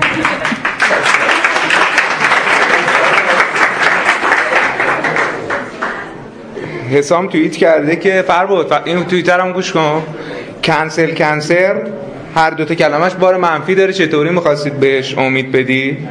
درست بود. حالا بعدا با حسام صحبت کنید ببینید کی قبل از ارائهش سلفی می‌گیره. زیبا نیست. خیلی زیبا بود خانم یشمی انصافا. کاش خانم یشمی بیشتر در مورد متدولوژی یو صحبت می‌کردن. خانم آیت گفتن. توی time break می‌تونید با هم صحبت کنید اگر دوست داشتید. و آقای زمانی گفتن به من که یه جا واسه انقدر وول نخور 50 تا عکس خراب کردی. واسه هم عکس خوب نمیشه ببخشید. نفر بعدی خانم کوهی هستن. دور هم کلاس های عادل طالبی یه خصوصیت داره. عادل توی هر دورش مثلا سه چهار تا دانشجو رو خیلی پوزشو میده همه جا. هر جا میری میگی مثلا یه نیرو می‌خوام خیلی هم خب استارتاپ ها میان بهش میگن نیرو دیجیتال مارکتر می‌خوام. میگی یه خوبشو دارم رزومه رو میفرسته و هم پیروز من یه دونه نیرو می‌خواستم واسه کارمون گفتم یه دونه شاگرداشو معرفی کرد. توی هر دوره سه چهار تاشو داره. مریم کوهی یه دونه از بچه های همون دوره ای بود که تو شرکت می‌کرد. یعنی اصلا تو جزء همون سه چهار تای دوره خودش بود. ما از همونجا با هم آشنا شدیم و از اونجا شد جزء بچه های دی ام وی و اون گروه در مسیری که قبل از این در مسیر کلا بوده است. چقدر وقت الان دو ساله یا سه ساله توی کرمان دو سال و نیم. توی کرمان خودرو, خودرو کرمان خودرو هست و اینکه مطمئنا ارائه جذابی از یه بیزینس داره که جنس صنعتیه امیدوارم که ارائه خوبی باشه. یه دست واسش بزنید سلام. من مریم کوهی هستم. تو حوزه بازاریابی فعالیت می‌کنم. من digital marketer نیستم marketer م. و اینکه امروز می‌خوام در مورد سرپرست marketing تعمیرگاه مرکزی کرمان موتورم هستم. اول بگم اینو. و اینکه امروز می‌خوام در مورد یه بحران باهاتون صحبت بکنم. بحرانی که باعث کاهش 90 درصدی فروش فروشگاه آپشن نمایندگی مرکزی کرمان موتور شد اما قبل از اون بهتره که بدونیم که اصلا کرمان موتور چه کارهایی رو داره انجام میده کرمان موتور چهار تا line business داره که تحویل فروش خودرو، تحویل خودرو، خدمات پس از فروش و فروش تزیینات یا آپشن خودرو هستش. که خب نمایندگی مرکزی ما تنها نمایندگی هستش که در سطح تهران هر چهار line business رو کنار خود کرمان موتور مدیریت می‌کرد. اما بحران ما از کجا شروع شد؟ حتما همه یادتون میاد که سال گذشته توی یه برهه زمانی خیلی کوتاه قیمت دلار به یک بار افزایش پیدا کرد. چهار برابر شد تقریبا. و باعث شد که خیلی business ها به مشکل بخورن. با قضایایی هم که بعد از برجام به وجود اومد و تحریمایی که اعمال شد خب توی حوزه خودرو تقریبا عرضه و تقاضا به هم ریخت. کرمان موتور هم از این قضیه مستثنا نبود و باعث شد که فروشش پایین بیاد و به تبع اون تحویلش هم کم شد. حالا شاید براتون سوال باشه که تعطیلی واحد تحویل خودرو چه تأثیری می‌تونه رو فروش آپشن نمایندگی مرکزی بذاره؟ ببینین هر کسی که وارد نمایندگی می‌شد که ماشینش رو تحویل بگیره. تقریبا روزی 70 80 تا مشتری می اومدن که خب اینها می‌خواستن ماشین صفر تحویل بگیرن. کسی هم که می‌خواد ماشین صفر تحویل بگیره یه شوق و ذوقی اصلا واسه بستن آپشن روی خودروش داره. یه پولی اصلا کنار گذاشته که بیاد آپشن ببنده. و خب ما بعد از اینکه واحد تحویلمون تعطیل شد دیگه این مشتری ها رو نداشتیم و عملا فروش 400 500 میلیونیمون در طول ماه به فروش 50 60 میلیونی کاهش پیدا کرد که یه انبار 4 5 میلیاردی رو هم برای ما گذاشت که باید یه فکری برای فروشش می‌کردیم. اما ما قبلا این تهدید رو در موردش فکر کرده بودیم دیده, دیده بودیمش توی ماتریس SW تیمون. خب ولی واقعتش اینجوری نبود که فکر بکنیم انقدر زود برامون اتفاق میفته خب کسب و کارها هیچ وقت نمیان بر مبنای تهدیدها برنامه ریزی بکنن. که اگر اینجوری باشه هیچ وقت هیچ کسب و کاری اصلا شروع نمیشه. ما این رو دیده بودیم توی ماتریس stability اون به عنوان یه تهدید ولی خب خیلی زودتر برامون اتفاق افتاد. حالا باید فکر می‌کردیم که چه کار بکنیم و اینکه چه تصمیمی الان درسته برای گرفتن. ما اومدیم کاری که کردیم این بود که یک بار دیگه marketing mix یا همون 4P مون رو بررسی کردیم. توی بررسی 4P توی قسمت اول product و price رو بررسی کردیم. توی بررسی product و price رسیدیم به این نکته که ما یه سری کالاهایی رو داریم که این کالاها خب دارن توسط خودمون وارد میشن و قیمتش دست خودمونه و قیمتش رو مشخص کردیم. بالاتر از اون قیمتی که بازار تصورش رو می‌کرد. یه سری کالاها کالاهای رقابتی تر بودن. با سبد محصولات رقبامون شیر بودن. برای اون کالاها قیمت رقابتی در نظر گرفتیم. یه سری مشتری ها رو ما هر روز داشتیم که به خاطر حالا کارهای سرویس و تعمیراتشون تقریبا هر دو سه ماه یه بار مجبور بودن به تعمیرگاه مراجعه بکنن. اینها تنها دارایی ما بودن. درسته که به اندازه مشتری که ماشینش رو تحویل می‌گرفت potential customer نبودن. در اصطلاح اینا cold customer بودن. ولی خب به هر حالی ماشین رو داشتن. ما کاری که کردیم اومدیم واحد پذیرش تعمیرگاه رو آوردیم کنار واحد آپشن. یعنی مشتری که میومد تعمیرگاه مجبور بود که آپشن رو ببینه. کار دیگه ای که انجام دادیم این بود که نصب آپشن ها رو داخل محوطه تعمیرگاه انجام دادیم. یعنی شما وقتی می اومدید یه برات ملموستر بود این قضیه نصب آپشن. می‌دیدی که رو ماشینی که مثلا مشابه ماشین شما داره نصب میشه و یه همزاد پنداری می‌کردی. و اینکه نصب آپشن در محل رو هم راه اندازی کردیم. برای اینکه خب حالا کار راحت تری رو مشتریامون داشته باشن می‌تونستن در منزلشون آپشن براشون نصب بشه. اما تو قسمت promotion یه تصمیمایی گرفتیم. مثلا برای همون cold customer ها اومدیم یه کارت هدیه در نظر گرفتیم که به صورت trigger براشون عمل بکنه و اینکه خب درسته که آپشن رو می‌بینن اما با این کارت هدیه باعث می‌شد بیان جلو یه سوال هم بپرسن یه سری اطلاعات هم بگیرن و باعث می‌شد که خب به فروش نزدیکتر بشن. page اینستاگرام راه اندازی کردیم برای فروشگاه آپشنمون. ویدیوی نصب میذاشتیم توی page مون. ماشین های مشابه رو میذاشتیم که اگه ماشین شما این آپشن رو نصب کنه این شکلی میشه اینجوری ازش استفاده می‌کنید و این benefit ها رو برای شما داره. یه سری کمپین های آنلاین و آفلاین رو هم در نظر گرفتیم که خب مشتری جدید بتونیم کسب بکنیم و همچنین brand awareness ایجاد کنیم. اولین کمپینی که run کردیم کمپین Black Friday بود. اصلا چرا ما Black Friday رو انتخاب کردیم؟ persona ی ما persona یی هستش که خب بین تقریبا 25 تا 35 40 ساله. توی فضای آنلاین هست گوشی هوشمند استفاده می‌کنه و اینکه دوست داره به روز باشه. خب قاعدتا تو این فضا تجربه بلک فرایدی بامیلو و دیجیکالا رو داشت مخاطب ما. فکر می‌کردیم که بلک فرایدی می‌تونه برای مخاطبمون جذاب باشه. کمپین بلک فرایدی رو از روز چند روز قبلش اومدیم سعی کردیم یه سری کانتنت توی صفحه اینستاگراممون تولید بکنیم که اصلا بلک فرایدی چی هست چه جوری انجام میشه داخل ایران خارج از ایران به چه صورتیه که فضا رو آماده بکنی برای بلک فرایدی خودمون.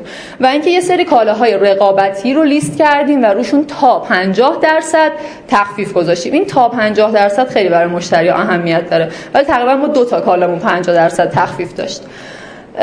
کانال هایی که استفاده کردیم برای بلک فرایدی یکیش کانال اس بود. از طریق واحد CRM اومدیم یک سری شماره ها رو استخراج کردیم که خب بهشون اس دادیم. تقریبا 26 هزار نفر از طریق اس پیام ما رو دیدن و تقریبا 1300 نفر از طریق اس وارد landing page ما شدن که نرخ تبدیل 5 درصدی رو بهمون داد. این متن اسمسی هم که می‌بینید پیشنهاد آقای طالبی بود. Black Friday واقعی رو در بامیلو و دیجیکالا دنبالش نگردید. Black Friday اصلی تو نمایندگی زارعیه. که من موقع کلاس آقای طالبی می‌رفتم. کانال های دیگه که در نظر گرفتیم social media بود بر مبنای persona مون دیدیم که بیشتر توی تلگرام و اینستاگرام حضور دارن.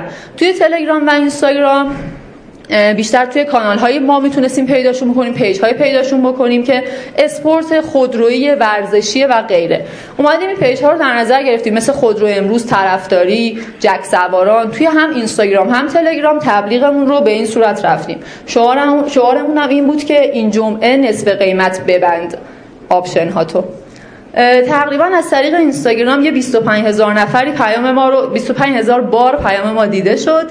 از طریق تلگرام هم 1550 بار که 502 نفر از social media وارد landing page مون شدن که نرخ تبدیل دو درصد برامون داشت. نتیجه که توی Black Friday گرفتیم واقعا شگفت انگیز بود. توی یک روز جمعه که قرار بود ترمینگاه ما تعطیل باشه و بچه ها خونه خوابیده باشن ما یه کمپینی رو run کردیم که 90 میلیون فروش برامون ایجاد کرد در طول یک روز. خب هزینه هایی که کرده بودیم هزینه تبلیغاتمون بود که تقریبا یک و 500 من هزینه تبلیغات انجام دادم. اما باقی هزینه ها مثل هزینه هایی که بابت تخفیف های آپشن ها بود هزینه های پرسنل و ستادی خب بچه ها تو روز تعطیل اومده بودن کار کرده بودن که یه نکته است که ما باید اینها رو توی marketing cost مون حتما بیاریم. اون 90 میلیون سود خالص که نیست. و اینکه خب ما تونستیم توی Black Friday 50 هزار بار دیده بشیم. که یکی از اهدافمون که brand awareness بود اینجا تیک خورده بود. و اینکه از این 50 هزار نفر 1800 نفر وارد landing page مون شدن 432 نفر lead شدن در اصطلاح و 85 تا فروش ایجاد شد.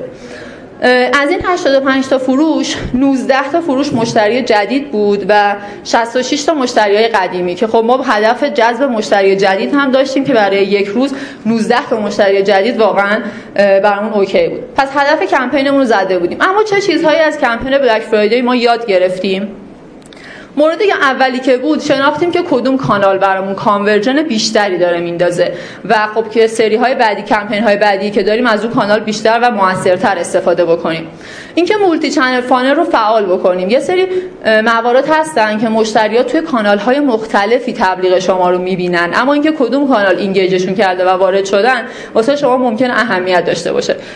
پس این توی این کمپین جاش خالی بود. و اینکه مقدمه چینی و سناریو رو از چند روز قبلتر ما باید به مشتری هامون می‌دادیم. مثلا لیست محصولات و تخفیف ها رو اگر چند روز زودتر می‌دادیم راحتتر تصمیم گیری برای خرید می‌کردن. که خب ما یه پتانسیل فروش هم به شهرستان تو این کمپین شناسایی کردیم. مشتری روز Black Friday از شهرستان اومد تهران آپشن بست و رفت. نکته که وجود داره اینه که تو شهرستان پول هست. ماشین هست اما آپشن نبود تو شهرستان. یعنی کلا کالایی زیاد وجود نداشتش. با تجربیاتی که از Black Friday گرفتیم اومدیم کمپین فروش نوروزی رو راه اندازی کردیم. هدفمون افزایش سهم بازار از شب عید بود و این دفعه از طریق Google Ads و تبلیغات آفلاین هم اومدیم. حالا تبلیغمون رو معرفی کردیم. که هدفمون هم چی بود؟ اگه جک و لیفان دارید آپشن نخرید. البته تا وقتی که لیست قیمت های ما رو ندیدید. توی Google Ads من کمپینی که برای فروش نوروزی رفته بودم البته اولین کمپین Google Ads م بود. 22 هزار تا impression گرفتیم در عرض تقریبا سه هفته تا یک ماه. 2700 تا کلیک گرفتیم با نرخ CTR 12 درصد. که خب نکته که وجود داره 9 صدم لیر ما هزینه کلیک دادیم. کلیک مرغوب و دقیقا to the point تقریبا با لیر اون موقع کلیکمون 300 400 تومن شاید در اومده باشه. و اگه اینو می‌خواستیم بدیم ایجنسی ها انجام بدن واقعا هزینه که برامون مینداخت قابل بیان نبود. این هم نمونه از ad ی هستش که بیشترین impression رو توی AdWords توی اون تایم خورده بود. اما کار دیگه که انجام دادیم توی آفلاین اومدیم با یه خلاقیت یه تقریبا flyer ی رو درست کردیم. گفتیم ممکنه یه سری از افراد تو فضای آنلاین ما نتونیم بهشون دسترسی پیدا بکنیم. پس بهتره که بریم تو فضای آفلاین هم یه تبلیغی داشته باشیم. پارکینگ های مجتمعی تجاری پارکینگ های عمومی یا جاهایی که ماشین زیاد پارکن افرادی رو فرستادیم دقیقا کسایی که خودروهای ما رو داشتن. این برگه رو پشت تیغه برفاکنشون گذاشتن. که یه حالا برگه هست که شما فکر می‌کنین دست نویسه تقریبا. و خب از اینم برگشت خوبی داشتیم. یه سری شماره به دستمون رسید کاملا اتفاقی. تعدادشون خیلی محدود بود و فکر کردیم چه جوری توی روی این تعداد محدود بتونیم تاثیر بذاریم. کسایی بودن که توی یک ماه گذشته ماشینشون رو تحویل گرفته بودن. اومدیم به اسم خودشون. مثلا آدر طالبی عزیز. ضمن تبریک به مناسبت دریافت خودرو شما. می‌تونید با این کد تخفیف فقط تو تامینگاه مرکزی شماره ست آپشن ببندید و تا شب عیدم فرصت دارید. یا اینکه مثلا اومدیم ترس ایجاد کردیم توی مشتریامون که مثلا پارسال از طریق فلان مشکل انقدر نفر آدم جونشون رو از دست دادن. اگه می‌خوایم برای شما پیشنهاد امسال عید بیاید فلان آپشن رو ببندید. که خب از اینا هم تونستیم تاثیر خوبی بگیریم. اما نتیجه کمپین نوروزی به چه صورت شد؟ هزینه تبلیغاتمون تقریبا 4 و 300 400 بود. معمولا با. با هزینه پایین من کمپین ها میبندم.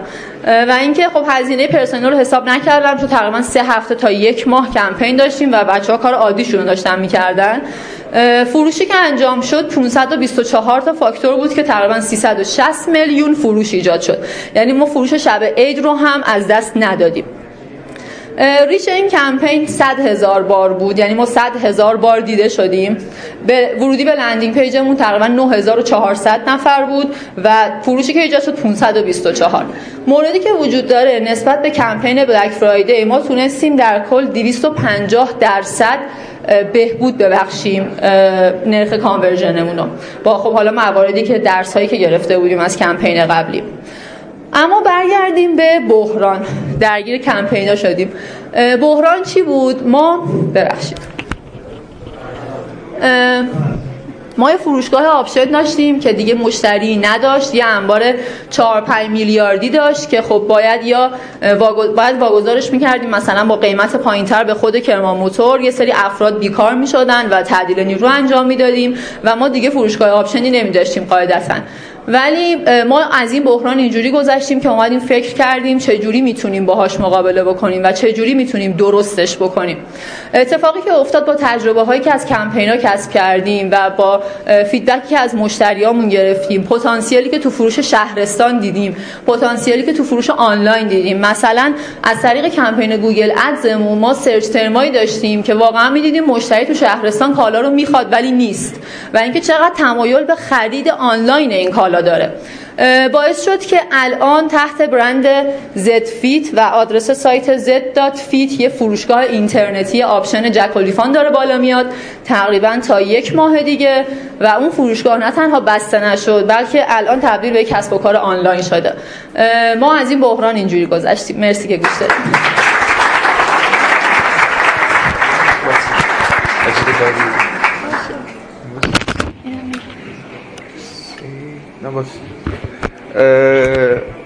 اول یه توییت بخونم. آیه کسیری مدیر اخبار رسمی توییت کردن که توی این رویداد در مسیر بازاریابی دیجیتال نیستم ولی اینطور که معلومه خانم های زیادی ارائه دارم و اطلاعات خوبی هم به اشتراک گذاشته میشه. جایی که سکو استیج به خانم های شایسته داده میشه شایسته حمایت و تقدیره. به افتخار همه خانم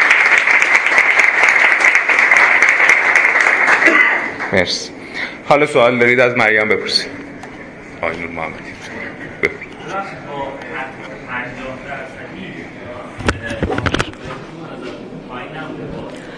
ببینین قیمت آپشن خودرو تقریبا یه چیزیه که یه آپشن سه اضافه است دیگه یعنی سبد لوکس قرار می‌گیره کلا. و مشتری تمایل آنچنانی واسه بستنش نداره مگه اینکه خیلی دنبال این قضیه ها باشه. اما خب ما تا 50 درصد هم عرض کردم این یه trick ی بود که تبلیغاتمون دیده بشه و کلیک بتونیم بگیریم. اما اینکه بخواد تبدیل بشه به خرید چون ما توی لیستمون همه کالاهامون 50 درصد نبود خب برای خودمون یکم منطقی بود که این اتفاق بیفته. اتفاقا پذیرایی داریم مرسی. از تو. من یه چند تا توییت کوچیک بخونم. اگه قفل گوشیم باز بشه می‌خوای ویدیو رو اول بذاریم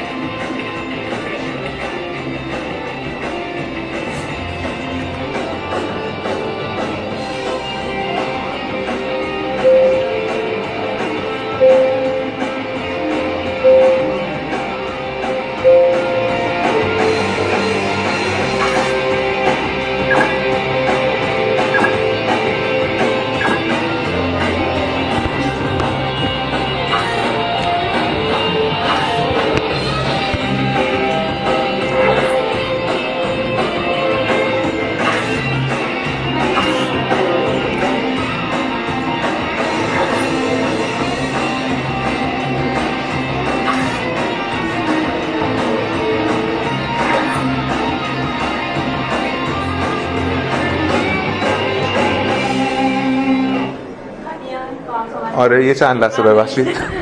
برگشت 7 و 20 آها. من فقط یه توییت بخونم. مرکز نوآوری ایران زمین کمی الان فیلمش رو دیدیم. توییت کرده که نظرتون در مورد ما چیه؟ تا حالا که بهتون خوش گذشته. خوش گذشته؟ یه دست بزنید دیگه. بعد call to action باید داد حتما. پذیرایی کجاست؟ پذیرایی همینجا و, و؟ که داریم همینجا؟ می‌تونم؟ هم از محیط بالا می‌تونید استفاده کنید همین طرف پذیرایی هم که اینجا. هفت و 20 دقیقه برمیگردیم. مرسی. یه چند تا توییت میگم بخونیم.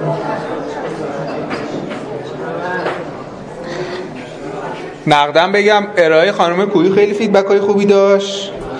تسلط و حجم data ی خانم کوهی عالیه خسته نباشید. ارائه آمار با این سطح از جزئیات رو به ندرت شاهد هستیم. ممنون از خانم کوهی.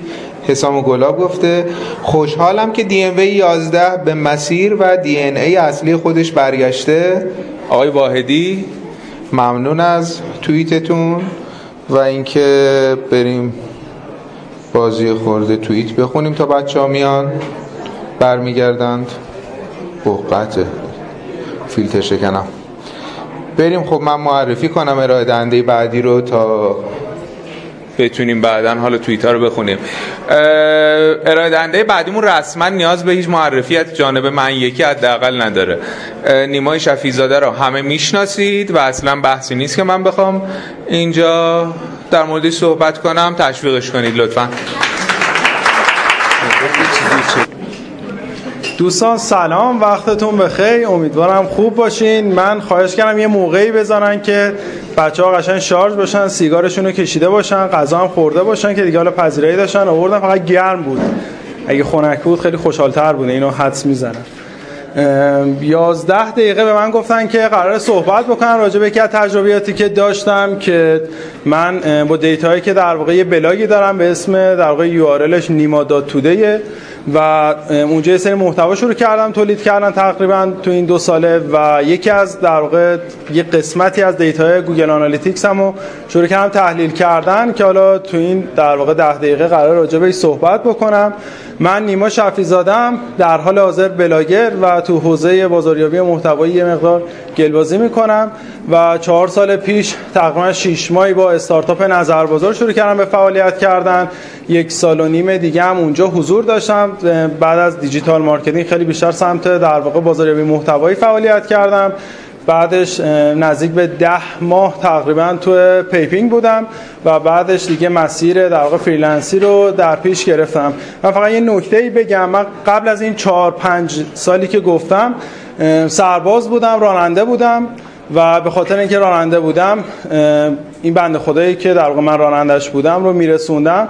تو گوشیم شروع می‌کردم search کردن راجع به همین حوزه‌ای که بود.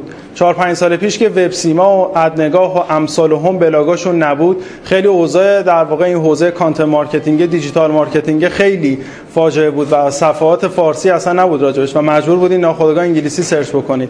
اولین چیزی که search کرده بودم تولید محتوا چیست بود؟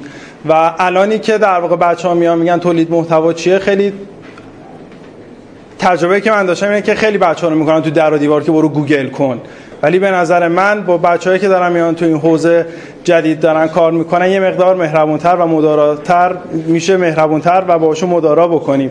چون خود این که گوگل بکن هم گوگل کردن هنره. من چهار پنج سال پیشی که خودم فعالیت می‌کردم هیچ چیزی نبود واقعا تو صفحه وب که بخوام راجبش بخونم. و یه مقدار اینو خواهش دوستانه داشتم که ما هممون در واقع manager یا در واقع از یه صد درصدی شروع به فعالیت نکردیم. هممون از یه جای اولیه شروع کردیم که خود من digital marketing چیست رو هم سرچ کردم. زیاد ترسی از گفتن اینا ندارم. گفتم که حالا بگم واسه اون نسل جدیدی که دارن میان تو این حوزه فعالیت بکنن. اینا یه مقدار باشون مهربونتر صحبت بکنین. خطاب صحبتم به یه نفر نیست به یه تفکره که در واقع دغدغه‌شو داشتم بهتون بگم.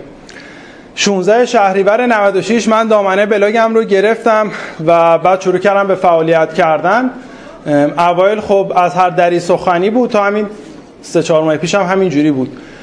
چیزهای مختلفی که واسه خودم در واقع پیش می اومد رو شروع کرده بودم به بلاگ پست در آوردم و یواش یواش شروع کرده بودم. خب بلاگای فارسی رو میخوندم و ببینم بقیه چی کار می‌کنن و اینا.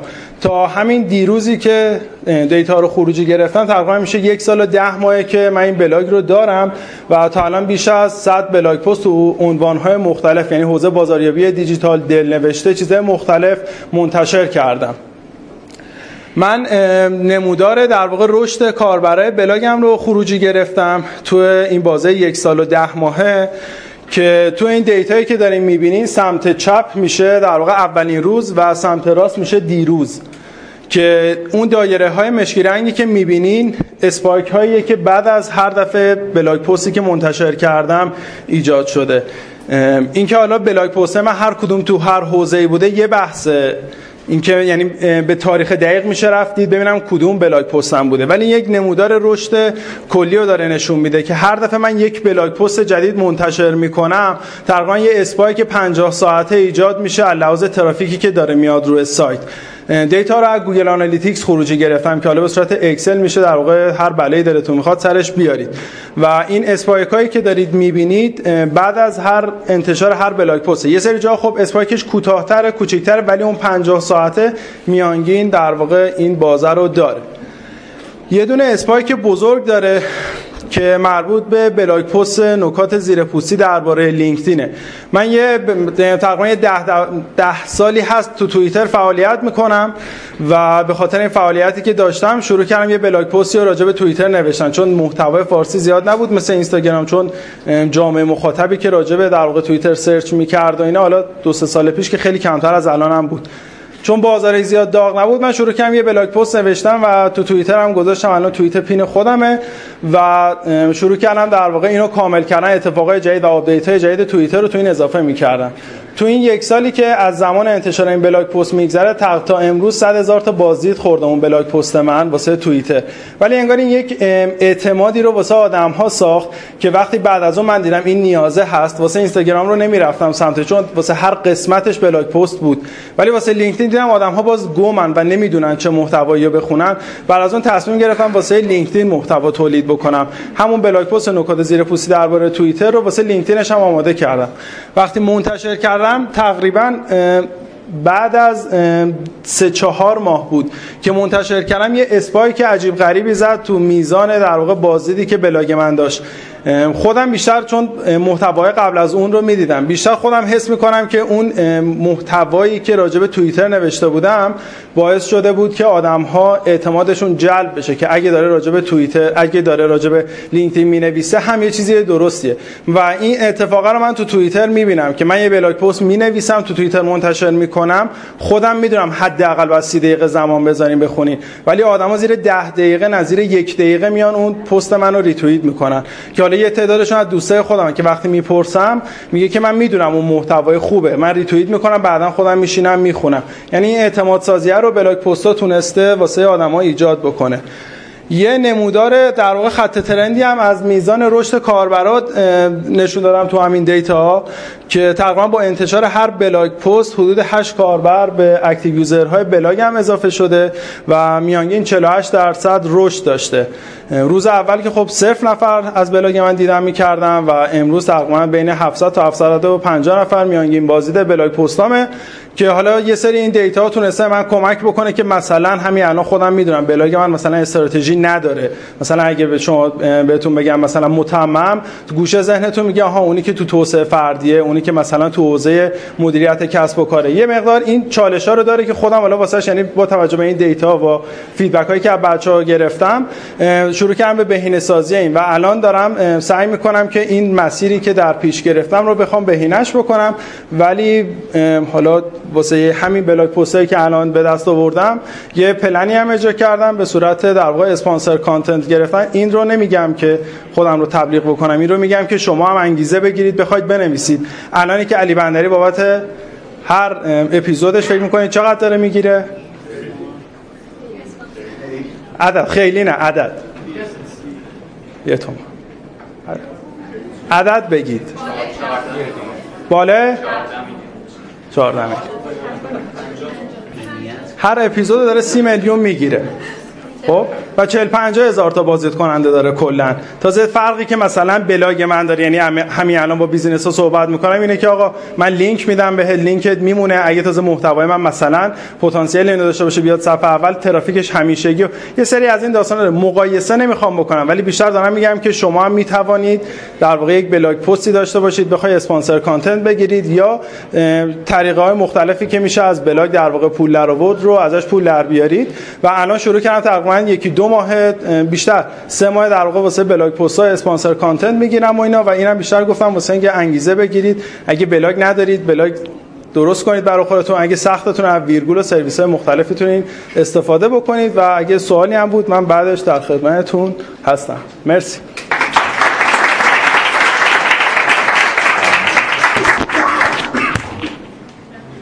باشه پیشه کسی سوالی داره از نیما بپرسه حوزه ویدیو چی میشه به نظرتون vlogging یعنی vlogging کرد در واقع تجربه دارید تو من تو حوزه vlog رو الان تقریبا دو ماه شروع کردم راجبش در واقع تحقیق و پژوهش کردن و تجربه تولید ویدیو نداشتم ولی بچه‌هایی که دارن ویدیو تولید می‌کنن و حالا ولاگرهای ایرانی که هستن و اینا پلن هایی که یوتیوب مشخصا داره خیلی جذابتر از آپارات آپارات هم یه مدل درآمدی داره ولی ویدیو رو تست نکردم ولی یادم اون زمان که نظر بازار بودیم لحاظ نوع محتوا ویدیو خیلی جذابتر از صدا و تکس بعد صدا خیلی جذابه بعد تکس در واقع واسه آدما جذابه ولی خب هزینه تولید ویدیو خیلی سنگینه صدای کی؟ آه.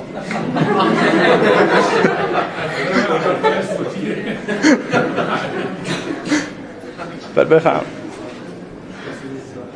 می‌خواستم ببینم بعد از هر انتشاری blog post ایمیل ارسال می‌کنی؟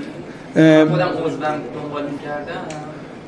اوایل به صورت لحظه ای ارسال می‌کردم یعنی تو تمام social promote می‌کردم. بعد شروع کردم در واقع به صورت آبشاری یعنی روز اول تو بلاگ روز دوم مثلا به صورت ایمیل و شکل‌های دیگه مختلف در واقع انتشار می‌دادم و الان زمانشون رو دارم هی بهینه می‌کنم که تو توییتر و لینکدین و جای مختلف که promote می‌کنم. پیشرفت چقدر بوده؟ یعنی چند درصد از این جهش‌ها به ببین ایمیلی که من اوایل در واقع می‌زدم الان تقریبا 1100 نفر عضو خبرنامه ایمیلی من و تقریبا دو سه ماهه که این تعداد ثابت مونده. اگه این دو سه ماهی که دارم میگم چهار ایمیل اخیر رو بخوام بگم تقریبا 20 درصد مثلا اوپن ریت بوده میانگین الان روی 35 تا 40 درصد داره میچرخه. و فقط به خاطر تغییر اون زمان یعنی جامعه آماریه ثابت مونده فقط زمانش رو سعی کردم تغییر بدم بفهم چقدر؟ من فکر می‌کنم همین الان بیش از 50 60 درصد ورودی ترافیک بلاگ هم از توییتره یعنی اگه حالا دسترسی داشتم analytics رو باز بکنم باز دقیق‌تر می‌تونستم بگم ولی فکر کنم 50 60 درصدش از سمت توییتره بچه سوال دیگه نیست؟ نه؟ مرسی به افتخار خودتون دست بزن بگو من باشه تو جیبم تا از دوستم دمت که فدات شد مرسی از نیمای دوست داشتنی عزیز. یادمه بابت شیر کردن پست نکات زیرپوستی لینکدین یه مثبت سر کلاس آقای طالبی گرفتم. خانم آیت. خانم آیت کجا هستید؟ آره من بعض وقتا می‌پرسم دستاتون رو بیارید بالا و اینا. واسه اینه که همینجا هم دیگه رو ببینیم. به حال دوره همیه. یه هدف شبکه سازی خیلی خوبم داره. حالا نمی‌دونم از این بریک چقدر استفاده کردید ولی شبکه سازی واقعا ارزشمنده. واسه من کوچیکترین که خیلی آورده داشته است تا الان. و امیدوارم که شما هم شبکه سازی خوبی بکنید و با هم آشنا بشید. آدرس بلاگ نیما رو هم اگر می‌خواید بدونید نیما داد توده که می گفت ولی برید تو توییتر دی ام وی اونجا گذاشتیم. مستقیم نرید. اونجوری کار کنید. نفر بعدی خانم محمدی. من یه نکته رو بگم در مورد خانم محمدی. ما وقتی شاگرد عادل بودیم.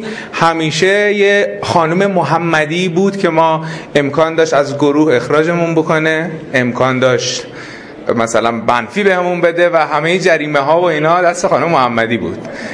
بعدا فهمیدیم خانم محمدی از بچه های تیزلند هستند و خود ما همیشه شاهد پیشرفت ایشون بودیم. از ما اواسط 96 بود. خانم محمدی ما شنیده بودیم که اوایل 96 اومده بودن تیزلند و ماهایی که اون دور بر میچرخیدیم شاهد پیشرفت و آموختن و تجربه های خانم محمدی همیشه بودیم. خیلی خوشحالم که امروز امکان این رو پیدا کردیم تا در کنار یکی از بچههایی باشیم که میگم خودمون دیدیم که چقدر پیشرفت کرده. به افتخارش دست بزنیم. سلام. این اولین ارائه من امیدوارم که حالا خوب پیش بره. موضوعی که انتخاب کردم تیم سازی هستش. مسلما همه شما با مفهوم تیم و تیم سازی آشنایی دارید چون همه کار کردن کسب و کارهای خودشونو دارن. اما چیزی که من می‌خوام ارائه بدم تجربه شخصی منه که خب هیچ اطلاعاتی نداشتم زمانی که کارم رو شروع کردم و فکر می‌کنم شاید برای شما جالب باشه. من شیرین محمدی هستم مدیر اجرایی تیزلند و از روز اول مدیر اجرایی نبودم. زمانی که کارم رو شروع کردم یعنی سال 94 کلا تیزلند تیمی نداشت. من بودم و آقای طالبی که مدیرم بودن و خیلی لطف داشتن که به من این شانس رو دادن که توی محیط استارتاپی شروع به کار بکنم. توی محیط استارتاپی کار کردن خیلی مزایا داره و اون یکی از جذابیتش برای من این بود که تونستم خیلی چیزا یاد بگیرم. فضا برای یادگیری خیلی زیاد بود و کسی نبود که منو توی چارچوبهای خودش محدود کنه. برای همین من می‌تونستم هر کاری که دلم بخواد رو انجام بدم. من بودم خودم برنامه ریزی می‌کردم خودم کمپین داشتم خودم خودم توبیخ می‌کردم و به خودم آفرین می‌گفتم و آقای طالبی بودن که تشویق می‌کردن و میگذشتن از کم و کاستی هایی که بود. همیشه تشویق می‌کردن و این خیلی کمک کننده بود. از یه جایی به بعد تیزلند تصمیم گرفت بزرگ بشه. حالا که می‌خواست بزرگ بشه یعنی که من باید کارم رو که خیلی دوست داشتم و تیزلند رو که خیلی برام عزیز بود با دیگران شریک می‌شدم. الان باید بخشی از کار رو به دیگران میسپردم و سپردن کار به دیگران خیلی کار سختی بود. چون نمیشناختمشون و ترجیح می‌دادم که خودم کارا رو انجام بدم. خیلی برای من مسئله سختی بود. به حال آقای طالبی هر بود برام توجیه کرد که تیم باید بزرگ بشه و تمام کارها رو تو به تنهایی نمی‌تونی انجام بدی. خب مجبور بودم و پذیرفتم چون مدیرم بودم. وقتی که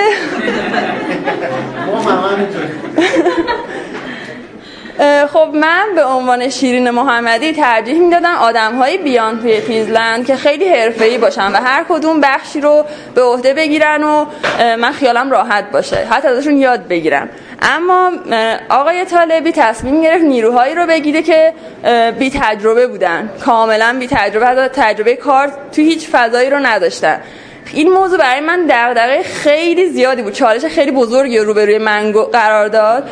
چون حالا باید هم آموزش بهشون می‌دادم و هم کار رو بهشون میسپردم و هیچ کدوم از این کارا رو نمی‌خواستم انجام بدم. ولی ما نیروهایی رو گرفتیم که می‌تونستن توی یه تیم کار کنن یعنی هر کدوم یک ویژگی های خاصی داشتن و خیلی علاقه من به یادگیری بودن.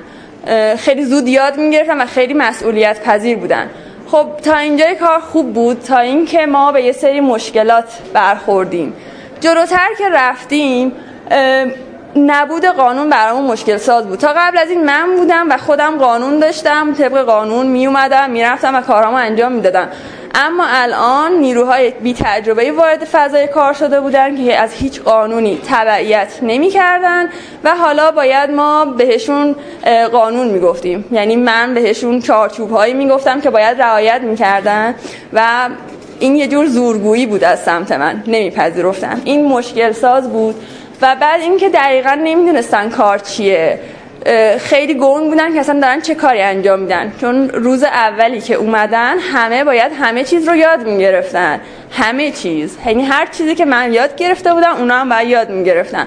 و این ابهام ایجاد می‌کرد. و در نتیجه انتقاد پذیر هم نبودن. وقتی که از کارشون از خروجیشون ایرادی گرفته می‌شد شخصیش می‌کردن. چون هیچ تجربه واقعا نداشتن و این بی تجربگی اذیت می‌کرد. خب من موضوع رو با آقای طالبی مطرح کردم و ما یه راهکار براش گذاشتیم. جلسه عمومی برگزار کردیم. اولین جلسه عمومی که داشتیم قوانین رو تا حدودی براشون شفاف کردیم قوانین که وجود داشت. و اهداف تیزلند رو هم بهشون گفتیم. اهداف تیزلند و چشم ها رو که تعریف کردیم یه دیدی گرفتن. اینکه چرا دارن این کارها رو انجام میدن و قراره به کجا برسن. خیلی کمک کننده بود. اینکه اونها رو از خودمون دونستیم و وارد جمع خودمون کردیم و حالا تیزلند دغدغه اونها هم شده بود چون می‌خواستن که به اون هدف برسن. هدف های کوچیکی رو هم درشون تعریف کردیم. این هدف های کوچیک باعث می‌شد وقتی که به هر هدف که مدت زمان کوتاهی داشت می‌رسیدیم بفهمن که داریم رشد می‌کنیم همه. داریم می‌کشیم جلو و همین جلسات هم باعث شد که اون تعامل شکل بگیره. توی جلسات صحبت می‌کردیم در مورد کارها. کجا می‌تونیم به هم کمک کنیم؟ و وقتی فهمیدن که کارهای ما به هم مرتبطه تا این چهدنده ها شکل به هم جور بشن و حرکت کنن به سمت هدف دیگه دلگیر نمی شدن از انتقادهایی که بهشون می‌شد.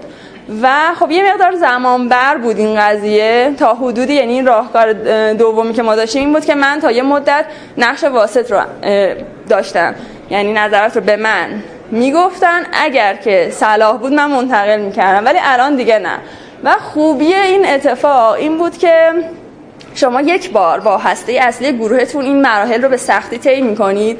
اما وقتی که تیم داره بزرگتر میشه ناخواسته قوانین هستن. دیگران نیروهای قدیمی تر قوانین رو منتقل می‌کنن و تعامل رو هم نیروهای این اصلا کار می‌کنه؟ و تعامل رو هم نیروهایی که وارد میشن یاد می‌گیرن از بقیه. ما هنوز این جلسه های عمومی رو داریم. شاید نه به اون صورت که روزهای اول هفته به هفته بود ولی ماه به ماه داریم.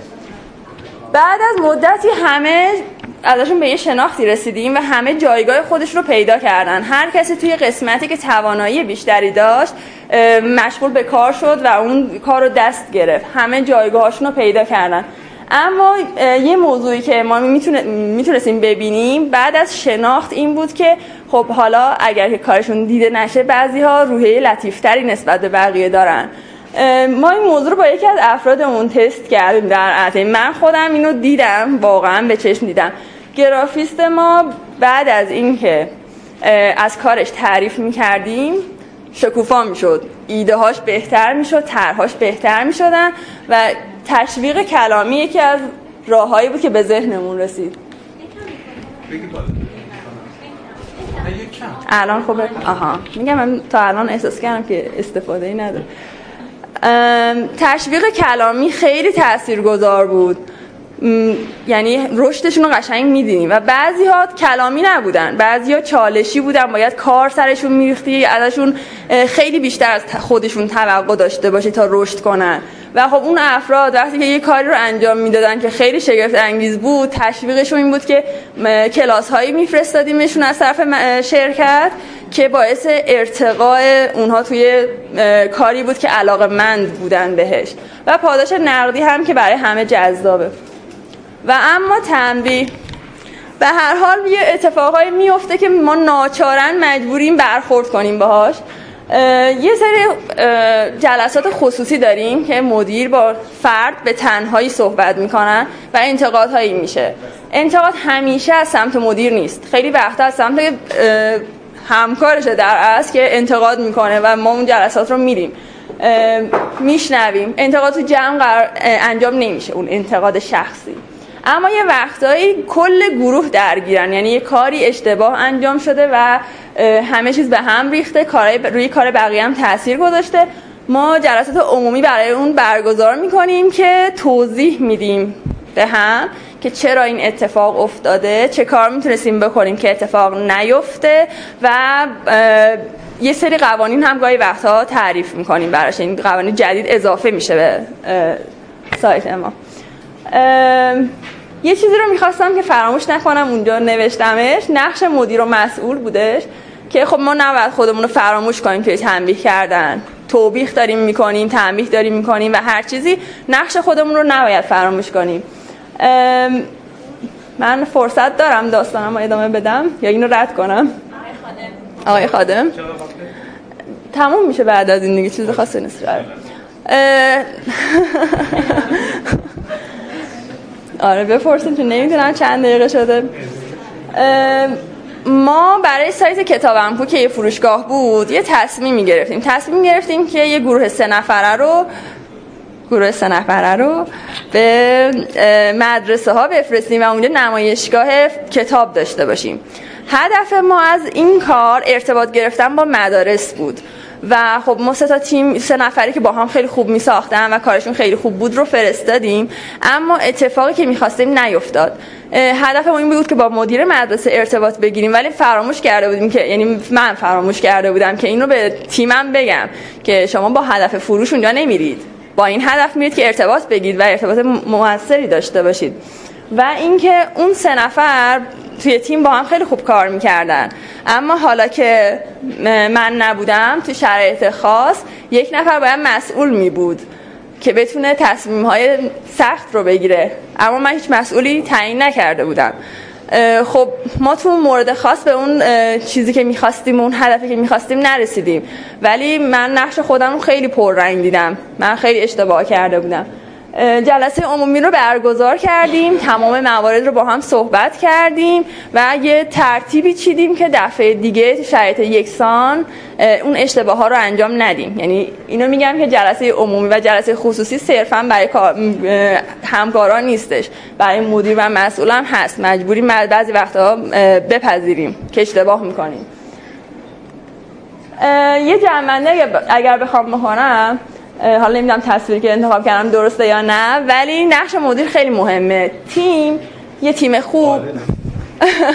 آره. دیگه آقای یه تیم خوب می‌تونه یه کسب و کار رو بکشه بالا به موفقیت خیلی زودتر برسونه و یه تیم بعد که بعد مدیریت شده در اصل می‌تونه به اون کسب و کار صدمه بزنه صدمه خیلی زیادی بزنه. و خب یه موضوعی هم که دوست داشتم بگم این بود که خب من از آقای طالبی یاد گرفتم. بعد اون چیزایی که یاد گرفته بودم و به دیگران انتقال دادم و اونها به دیگران انتقال دادن. نترسید از اینکه نیروهای نیروهایی رو بگیرید که تجربه به اندازه کافی ندارن و نترسید که بهشون یاد بدید. از اینکه ممکنه یه روزی شما رو تنها بذارن یا اینقدر رشد کنن که دیگه نخوان توی اون فضا باشن. حتی اگر که اون یعنی از پیش شما برن دوستان شما میمونن. همیشه به شما کمک می‌کنن. دوستای وفاداری هستن که همیشه به کسب و کار شما کمک می‌کنن که رشد کنیم و این یادگیری رو ادامه میدن. این روند رو همینطور ادامه میدن. این چرخ ادامه پیدا می‌کنه. مرسی که خیلی صبور بودید و حرفای من گوش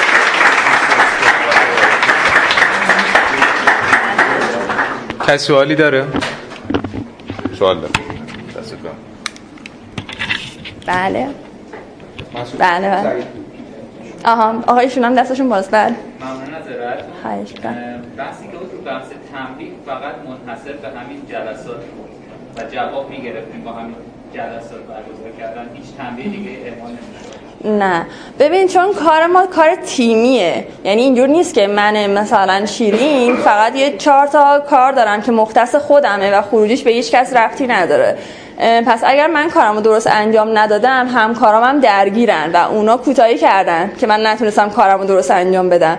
کمک می‌خواستم کمکم نکردن.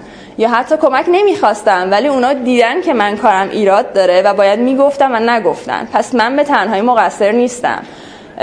برای همین ما هیچ وقت نه تکیب یک نفر رو بازخواست نمی کنیم. همیشه دست جمعیه و همیشه همه درگیرن و چون همه درگیر میشن ناخواسته اون تعامله که بهتون گفتم خیلی سخت شکل می‌گیره شکل می‌گیره.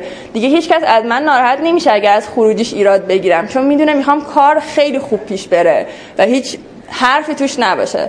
نه ما همینجوری ما جلسه عمومی داریم و دیگه خیلی بخوایم جلسه خیلی شخصی باشه با خود شخص مشکلی پیش اومده باشه خصوصی جلسه خصوصی برگزار می‌کنیم اجازه بدید سوالا فعلا دیگه پس بمونه یه خورده وقت کم آوردیم ببخش کیه؟ من تعهد می‌گیرم توی کی سوال داشت؟ آه علی نادری؟ نه تعریفشو کردم بفرمایید. بیشتر راجع به همین تنبیه ما این جلسه عمومی یا خصوصی به عنوان تنبیه متوجه نشده بود مثلا یه حالت انگار سیگار و جشن پتو آره اونو فکر می‌کنم تیم اگر تیم کلا مردونه ای باشه بشه همچین تنبیه های اعمال که اول ما تیممون همه خانومن یعنی اکثر هم تیم. خب آقا هم داریم. و خب فعلا تا که جواب داده و خیلی خوب بوده. برای ما خوب چون برای ما خوب بوده سعی کردم به شما هم انتقالش بدم. اگر نتیجه نمی‌گرفت اصلا نمایش صحبت نمی‌کردم. آره. جلسه طرف بازخواست. به عنوان تنبیه مثلا یه نفر نه. نه بازخواست نمی‌کنیم. ببینید کلا ما که نمی‌خوایم شخص رو مثلا تخریبش کنیم لذتی که از این کار نمی‌بریم. ما می‌خوایم اون شخص یک فردی باشه که بچسبه به تیم ما و به هدف ما نزدیک بشه. یعنی گم نکنه مسیر رو. حالا اگر خطایی انجام داده خب ما اینو دوستانه بهش تذکر میدیم. اگر می‌خواستیم تخریبش کنیم جلوی جمع این کارو می‌کردیم. که مثلا خار خفیف بشه تنبیه نقدی هم می‌کردیم. ولی جلسه خصوصی برای اینه که اون فرد هم بتونه نظرش رو بگه. اصلا شاید از نظر من کار اون اشتباهه ولی وقتی که صحبت می‌کنه می‌بینیم حق داشته. شاید مثلا باید برخورد بهتری باهاش میداشتیم. یه جلسه دوستانه است. دو نفری با هم صحبت می‌کنیم. ولی اینکه چرا تو جمع نیست؟ چون جمع هم نظرش رو اعمال می‌کنه. ولی وقتی دو نفر هستیم نه. face to face با هم صحبت مرسی ممنون. مرسی ممنون از همه. ارائه بعدی رو سریع بریم. سر وقتش. نفر بعدی سوکاره بعد از سفیر شروع کرده. نمی‌دونم از کجا شروع کرده. من از سفیرش رو در جریانم. بگم بعدی کجاست؟ آره. فردام انگار تو شیپور مشغول میشه. توی تیم سئو شیپور. مشغول خواهد شد. و آخرین تعریفی که ازش شنیدم رفیق جینگش البته تعریف کرده ولی حالا به هر حال تعریفه. گفته که سئو واسش مثل درگ دراپ تو گوگل میمونه. انقدر خوبه. و واقعا هم کارش خوبه. احسان وارسته یکی از سئو کارهای کاملا بی ادعاییه که من تا حالا دیدم. به افتخارش سلام. احسان وارسته هستم کارشناس مؤسسه سفیر. امروز یک کیس استادی واسهتون آماده کردم. روند تولید محتوا و اینکه چجوری حالا شروع کردیم به سئو کردن شد. توی مدت زمانای توی مدت مثلا یه ماه 45 روز تونستیم رتبه یک رو بگیریم. خب محتوای ما دوره تیسول بود. مؤسسه تصمیم گرفت برای اساتید یه دوره ای رو برگزار کنه و یه مدرک بین المللی بده به اسم دوره تیسول. ما شروع کردیم برای این keyword research کردن. تو گام اولی که keyword research کردیم فهمیدیم که یه غلط مصطلحی هست و ملت تیسول و تسول سرچ می‌کنن. ما نمی‌تونستیم خروج یعنی ورودی هایی که این کلمه کلیدی به ما می‌داد و نادیده بگیریم. به خاطر همین اینو جدا کردیم. حالا بعدا چه راهکاری واسه واسه اینکه این ورودی ها رو بیاریم سایتمون به کار گرفتیم و توضیح میدم. اومدیم از ابزارهای مختلف استفاده کردیم. keyword planner که زیاد data ی خوبی ما نداد. بهترین data گوگل suggestion به ما داد خودت خود گوگل. KW Finder هم ای بد نبود. یه trick ی ما زدیم. اینکه یه استوری رفتیم توی اینستاگرام و گفتیم هر کی هر سوالی داره راجع به تیسول بپرسه از ما. یه سری سوال جمع کردیم و برای اینکه توی محتوامون اینا رو به کار ببریم یعنی سوال مردم رو جمع کردیم که تو محتوا به کار ببریم که ورودی بگیریم. قدم بعدی این بود که محتوا کیوردامون رو سورت کردیم بر اساس سرچ والیوم که بهترین کیوردامون که توی محتوا باید به کار ببریم و شناسایی کنیم. محتوای رقبا رو تحلیل کردیم و یه سری نکاتی که اونا دیده بودن و ما ندیده بودیم تو تحقیقمون رو جمع کردیم. قدم بعدی تولید محتوا بود. یه سری کیورد ما داریم یه سری هوک های محتوا رو جمع کردیم. حالا می‌خوایم محتوا رو تولید کنیم. ما پتانسیل مجموعمون بالا بود واسه تولید محتوا. یه مصاحبه ترتیب دادیم و با یکی از کارشناسای خبرمون یه مصاحبه تشکیل دادیم و سوالامون رو ازش پرسیدیم. و یه محتوای صوتی آماده کردیم از این محتوا. بعدش وقت انتشار محتوا بود. من روی این اسلاید صحبت دارم. وقتی محتوای صوتی آماده شد ما شروع کردیم این محتوای صوتی رو به متن تبدیل کردن. تو خیلی مهمه که تیم کانتنت بتونه یه محتوای مناسب تولید کنه که با اصول نگارش و هوکای محتوا قشنگ مخاطب درگیر کنه. ما محتوا رو به یک باره منتشر نکردیم. تو گام اول 60 درصد محتوا رو منتشر کردیم. یه اسلایدر هم رفتیم صفحه اولمون که از اتوریتی صفحه اولمون تزریق باشه به این محتوا. تو ضعیف ترین شبکه اجتماعیمون هم این محتوا رو پابلیش کردیم. ورودی گرفتیم ورودی ارگانیک گرفتیم یکی دو تا کامنت هم گرفتیم. تو مرحله بعدی چند روز بعد یه دونه پاراگراف اضافه کردیم تفاوت تسول و تیسول و یا تسول یا تیسول چیست؟ یعنی اون غلط املایی رو اینجا توی محتوامون آوردیم که پوشش بدیم ورودیاشو. تو کامنت هم این غلط املایی رو هی به کار می‌بردیم که محتوا و چگالی این کلمه واسه سئو آماده بشه. تو گام بعدی اومدیم سئو on page ش شروع کردیم. رقیبای ما هیچ کدوم از schema استفاده نکرده بودن. data شون ستاره دار نبود تو نتایج جستجو. ما اومدیم ستاره رو اضافه کردیم که اگر تو صفحه اول دیده شدیم شانس CTR گرفتن اون بره بالا. CTR یعنی نسبت نمایش نسبت کلیک به نمایش. schema رو اضافه کردیم شروع کردیم به بهینه‌سازی title description. ما از همون ابتدا می‌دونستیم title و description بهینه این محتوا چیه. ولی از همون اول خودمون رو ناشی نشون دادیم و یه title بلند و خیلی مبتدیانه به کار بردیم تا به مرور زمانی title رو بهینه کنیم و به گوگل حالی کنیم که ما در حال پیشرفت هستیم. تو گام آخر اومدیم همه محتوا رو منتشر کردیم و دیدیم که کاربرایی که روی این صفحه میان مدت زمانی که کاربر روی این صفحه خیلی کمه. یعنی هولوش 58 ثانیه شده بود. و این واسه ما بد بود که این تایم آن سایت بد بود. رتبه ما شده بود این موقع 9 اول که گذاشته بودیم 60 درصد گذاشته بودیم رتبه 16 17 بود. تو این مراحل رتبهمون شده بود نو. اومدیم یه ویدیو آماده کردیم یه ای بی تست گرفتیم ویدیو رو گذاشتیم بالا و پایین محتوا. دیدیم اگه بالا بزنیم بهتره و کاربرات بالا رو بیشتر دوست دارن تا پایینو. time سایت ما یه دقیقه اضافه شد و محتوامون چسبید result یک گوگل و چهار ماه پنج ماه. الان تو خیلی از keyword ها result یکه. من یه نتیجه گیری کنم همیشه لازم نیست وقتی شما می‌خواید رتبه بگیرید توی نتایج جستجو backlink های خیلی گرون رپورتاج های خیلی خفن برید. و شما زحمت کشیدید واسه اتوریتی جمع کردن واسه صفحه اصلیتون. و خیلی خوبه که ازش بتونید استفاده کنید. شما زحمت کشیدید مخاطب جذب کردید. توی سوشالاتون باید از اینا بتونید استفاده کنید. و ورودی که سوشال میاره روی سایت و انگیج که کاربرای سوشال می‌گیرن با سایت خیلی مهمه. بحث من تمامه.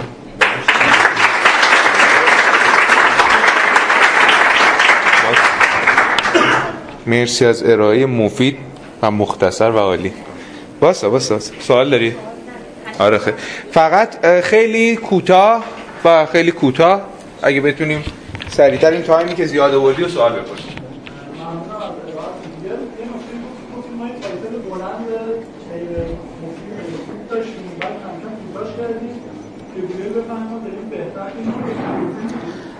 ما اول title ی که استفاده می‌کنیم شما خیلی خوبه که title و description تون description تون کلمات کلیدی توش به کار بره دیگه. ما title description ی که به کار بردیم خیلی ناشیانه بود. یعنی یه title ی به کار بردیم که نه دوره تسول توش بود نه دوره تیسول توش بود نه مدرک تیسول توش بود و خیلی معمولی نوشته بودیم. بعد به مرور تو این 40 45 روز اینو هی درست کردیم کوتاهش کردیم کلمه کلیدیمون رو بردیم اولش و به مرور بهینش کردیم.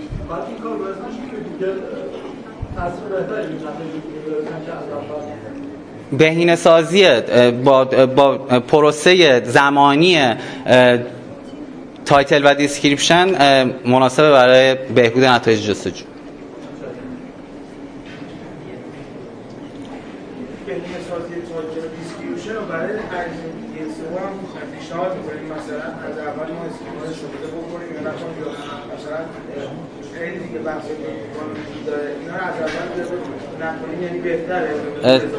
خود من اینجوری یعنی تستا اینجوری جواب داده که به مرور شما یه, یه چیزی رو اضافه کنی به محتوات خیلی نتیجه بهتری. یعنی هر بار که crawler میاد روی سایتتون یه چیز جدیدتر ببینه. دقیقا update time ش تمام. کوتاه. اینکه ویدیو رو بالا می‌ذاریم این امکان داره که اصلا scroll ش بره دقیقا. time on site هم من از ویدیوم گرفتم اون چیزی که می‌خواستم. اون پایین بود همون 58 ثانیه بود ولی وقتی بردم بالا حول و حوش یه دقیقه و 40 ثانیه شد و رتبه هم قشنگ اومد بالا. مرسی. بقیه سوالات تو توییتر. آره. یه چند تا توییت سریع بخونم. نیما شفیع زاده توی DMWay گفت که DMWay 11 گفت با تازه واردها و بی تجربه های digital marketing مهربون باشید. مهربون باشیم لطفا واقعا. این که ارائه دهنده های دی ام 11 خیلی متواضع و خاکی هستن و توی دور همی دور همی جداگانه برای خودشون نذاشتن خیلی عالیه. ما همه هدف داریم دیگه. داریم تمام تلاشمون رو می‌کنیم که به یه سمت مشخص بریم. هیچ کس هم اینجا قرار نبوده که واسه خودش هیچ وقت کلاس بذاره. بریم ارائه بعدی. ارائه دهنده بعدی خانم راستار یه سرکار خانم که من همیشه به رفاقت باهاش افتخار کردم با کلی تجربه هم دوره فربد قطبی تو هم دوره میگیم این سربازیه هم دوره فربد قطبی توی کلاس digital marketing عادل طالبی همون دوره اول. و با تجربه دیجیکالا و دیگه کلی آره خودش تعریف کنه. به افتخار زهرا راسا.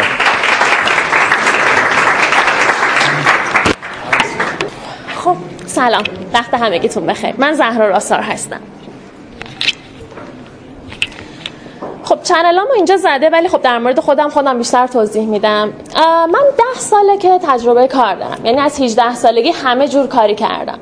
از فروشندگی توی فروشگاه کتاب از کانتر بودن اصطلاحا توی آژانس مسافرتی تا برم برسم به چهار سال پیش که وارد یه استارتاپ شدم به نام ایزی پز.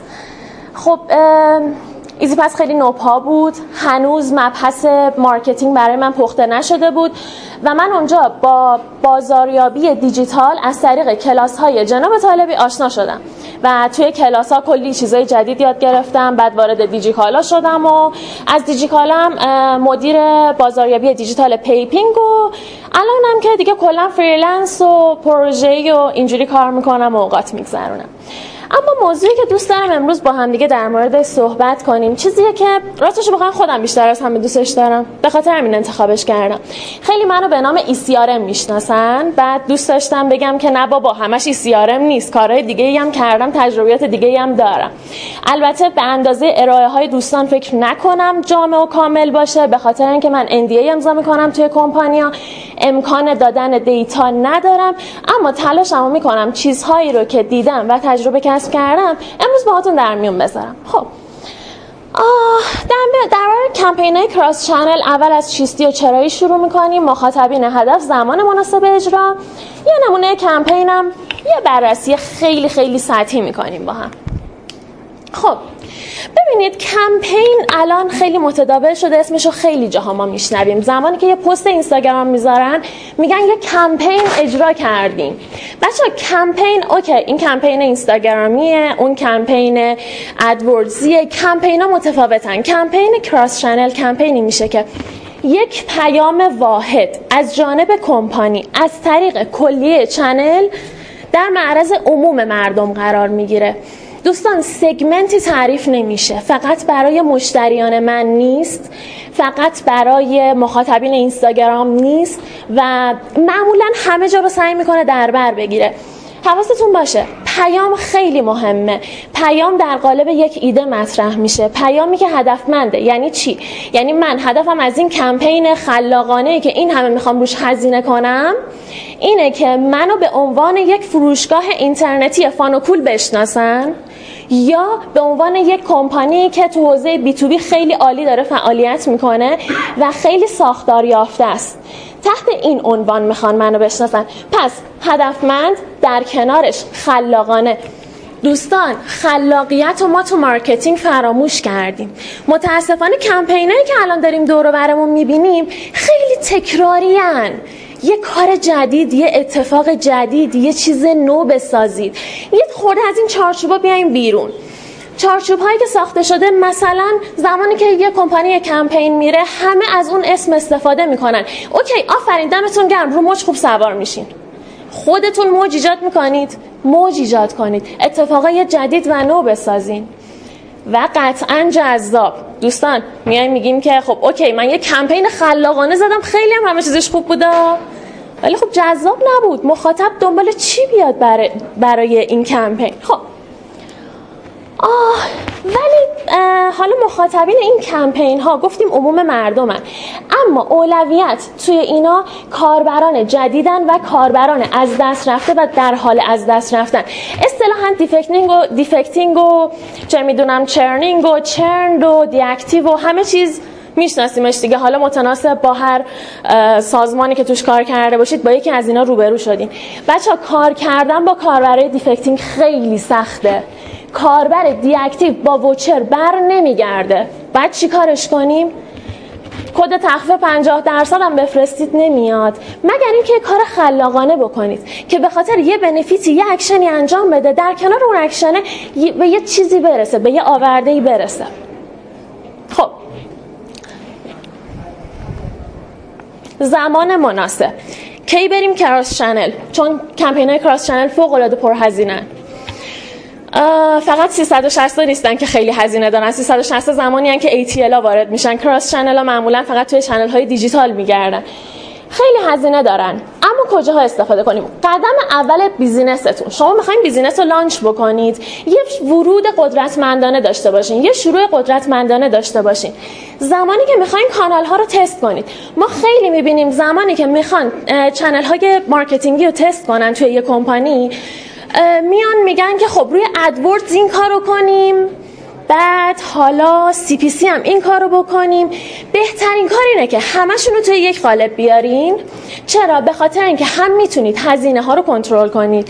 بودجه دستتونه. اگر یه channel ی جواب نداد توی یه channel دیگه می‌تونید بودجه رو بالا ببرید. خصوصا ببینید این توی کمپانیه که از digital marketing استفاده کرده. مثلا AdWordsش همیشه داشته کار می‌کرده. حالا شما اومدین وارد کمپانی شدین. AdWordsش رو می‌خواید یه خورده optimize کنید. یه یه churnی اتفاق میفته بلا فاصله freak می‌کنه. چون آشنایی ندارن با marketing نمی‌دونن که خب okay. الان تو بازی تستیم یه هفته طول می‌کشه ولی هیچ وقت کارفرما اینو متوجه نمیشه. اگه توی cross channel باشید با توجه به بازی که ایجاد کردین می‌تونید این تست ریزتون رو انجام بدین. optimization اتون رو انجام بدید feedback های اولیه data های اولیه که نیاز دارین از این طریق بگیرید. چیزی که نمی‌تونید جاهای دیگه پیدا کنید. و زمانی که می‌خواین یه فروش ناگهانی ایجاد بکنید کمپین های cross channel خیلی کمک کنندن براتون. خب. حالا یه کمپینی که من می‌خوام ازش صحبت بکنم کسب و کارش B2B بود. business to business. هیچ جذابیتی نداشت برای مخاطب رسما. هدفمون چی بود؟ افزایش ورودی سایت. ما می‌خواستیم یه خورده session بیاره یه خورده lead generate کنیم چهار تا کمپانی بیان ما رو ببینن. ولی خب ما رسما نمی‌تونستیم کمپانیا رو invite کنیم روی یه landing. و می‌دونید توی حوزه B digital خیلی ضعیفه. معمولا حوزه B بیشتر آفلاینه. بیشتر مخاطبینش از طریق آفلاین پیدا میشن. پس این خیلی کارمون رو سخت کرده بود. حالا ایده ای که داشتیم این بود که خب رقبای سنگینی هم اونجا داشتیم ما. گفتیم که تولد را میندازیم. که تولد صوری. کی می‌دونه تاریخ تولد این کمپانی کیه؟ توی اون تولد تاکید کردیم که ما اینقدر ساله داریم فعالیت می‌کنیم. چرا؟ اعتماد سازی می‌کنه. اینقدر ساله اینا سابقه فعالیت دارن. یه بازی سازی کوچیک توی landing انجام دادیم برای کاربرهای customer C اصطلاحا و جایزه کد تخفیف از طریق چی؟ ما که خودمون کد تخفیف نداشتیم که به درد اون لول سی بخوره. اومدیم با یه سری از business های بزرگ 11 تا کمپانی همکاری کردیم کد تخفیف ازشون گرفتیم درخواست promote بهشون دادیم خیلی خوب با ما همکاری کردن. این اتفاق خیلی برامون آورده داشت و از این طریق رفتیم جلو و یه کمپین رو launch کردیم. خب ما اول بودجه که ست کردیم گفتیم که می‌خوایم branding کنیم. روی ویدیو میایم 29 درصد budget رو می‌ذاریم. چرا؟ خب. یه mobile notification قوی هم بود. گفتیم اینم باید تست کنیم. گفتن خیلی خوب جواب میده. 26 درصد بودجه. گفتیم PR بریم حسابی پشتشو بگیریم که قشنگ سر صدا کنیم. branding دیگه. به هر حال باید ترافیک بیاریم awareness بیاریم و از این جور چیز میزا 24 درصد بودجه. واسه اینستاگرام تلگرام SM هم یه بودجه های کوچیکی گذاشتیم. بچه‌ها درصدی نشون میدم چون با عدد ارقام نمی‌تونم کار کنم. ولی بهتون بگم budget ی که ما اینجا در نظر گرفتیم روی 40 میلیونه. 40 میلیون برای یه business middle size خوبه. یعنی یه business ی که یه round دومش رو گرفته حالا نمی‌دونم چجوری بهتون بگم. اگر 6 واسه استارتاپ باشه 60 واسه middle size 6 میلیارد هم واسه بزرگ است. اینجوری می‌تونم فقط توصیف کنم که خب. ولی واقعیت اینه که زمانی که شما کمپین cross channel رو launch می‌کنید هیچ وقت ولش نکنید فی امان الله. باید پا به پاش برید جلو. ما رفتیم جلو دیدیم خب ویدیو feedback زیاد خوبی نداره. budget ش آوردیم پایین. موبایل دیدیم خب okay داره خوب جواب میده رو همون کار کردیم. PR رو هزینهش آوردیم پایین. ما اصلا application CPC تو ذهنمون نبود. ولی یه تست کوچیک رایگان که داشتیم اونو استفاده کردیم. یه feedback مثبت خیلی خوب روش گرفتیم. و همچنان می‌بینید partnership مون بدون هزینه بود و S هم تقریبا همون چیزی که تصور می‌کردیم بود. خب حالا اتفاقی که افتاد بود. بیشترین session ی که اومد از application C بود. بعدش mobile notification. بعدش partnership ی که هیچ هزینه ای روش نکرده بودیم و فکرم نمی کردیم اینقدر خوب جواب بده. بعد banner display و اینستاگرام و تایت هم PR اما کدوم channel برای ما مؤثر بود؟ بچه آنالیز data. بعد از کمپین خیلی موثره دقیقا metric اتون رو دقیق بسنجید. ظاهر داستان نشون میده که ما بیشترین session مون خب از application CPC بوده دیگه. برنده انگار application CPC همیشه باید توی پلنمون باشه. اما وقتی میایم نگاه می‌کنیم هزینه هر session ی که برای ما افتاده روی هر کدوم از اینا رو می‌بینیم می‌بینیم S مون با اینکه بودجهش خیلی کم بود. می‌تونم بهتون بگم یه میلیون بوده بودجهش. ولی بیشترین cost per session رو داشته. mobile C... اون application CPC یادتونه؟ اون mobile notification یادتونه؟ cost ش پایینه. اما روی partnership banner display خیلی بهتر عمل کردیم. پس channel های برندمون اینا هن. ما سری بعدی رو اینا میایم کار می‌کنیم. بهینه سازی می‌کنیم همینا رو. بچه ها قبل از کمپین teasing فوق العاده لازمه. آماده سازی کاربر. چیزی که دوستامون توی صحبتاشون گفتن خانم کوی گفتن گفتن اول ما میایم یه سری data آماده می‌کنیم می‌ذاریم کاربر بفهمه که Black Friday من یعنی چی. پس یه teasing یه هفته ای داشته باشین. campaignتون رو بکنید. یه هفته نمی‌خواد یه ماه کمپین داشته باشید. بکنید سه روز. سه روز تمام بودجه توش, بودجه توش تزریق کنید. کانال marketingی رو متناسب با نتایج حتما بهینه سازی کنید. data هاتون رو حتما آنالیز کنید ببینید چه اتفاقایی افتاده خیلی بهتون کمک می‌کنه.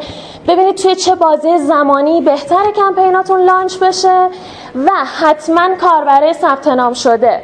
توی segment های فعال سازی و بازگشت مشتری قرار بگیرن. توی سریع ترین حالت ممکن تا تبدیل به کاربر دائم بشن. کاربرایی که توی حوزه توی بازه campaign join channel شما میشن الزاما کاربر و مشتری شما نیستن. یه اتفاقی افتاده هیجان زده اومدن. ولی مونده ببخشید موندنی و موندگار نیستن. سعی کنید اینا رو جذبشون کنید و نگهشون دارید. خسته نباشید.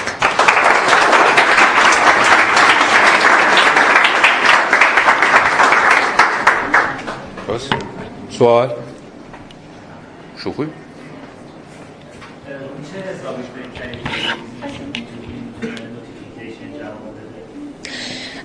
روی چه حسابی؟ ببین می‌دونید چیه؟ داستان من سر این بود که من business رو از کجا پیدا کنم؟ business ها نمی‌تونی بگی که من business رو اینجا پیدا می‌کنم. باید ببینی که مردم هر کدومشون ممکنه یه businessی داشته باشن. و ما trickی که استفاده کرده بودیم روی landing همین بود. یه بازی برای C بود یه voucher برای B بود یه گروه voucher برای B بود. و اونجوری کسی که میومد به بهونه اون Cه میومد ای آخ چون یه بازی منم برم حالا ببینم چی برنده میشم. به این بهونه میومد ولی می‌دید اون بغلش زده حالا اگه اینجا ایمیلت هم وارد کنید تخفیفای سیر سیمونم می... چیز بیمونم می‌گیری. جز این هیچ راهی نداری که بیا رو پیدا کنی. چون بیا جایی نیستن چنل خاصی نیستن. یا حداقل تو اون حوزه که ما بودیم هیچ جا نمی‌تونستیم پیداشون کنیم خواهش می‌کنم. سوال دیگه ای؟ یه سوال دیگه هم دارم. سوالا. فقط session بوده و conversion اصلا براتون تحویل اهمیت نداشته. هزینه آره. چرا؟ جا داشت؟ راست راستش بخوای نتونستم data رو بیشتر از این بیارم. نه قطعا KPI campaign session نیستش دوستان. KPIش lead KPIش customer KPIش purchase یه چیز کاملا ملموسه.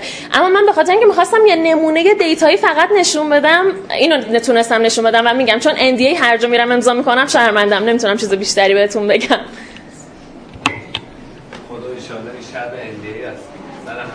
همه ما عشق. مرسی. ممنون از زهرا راسا.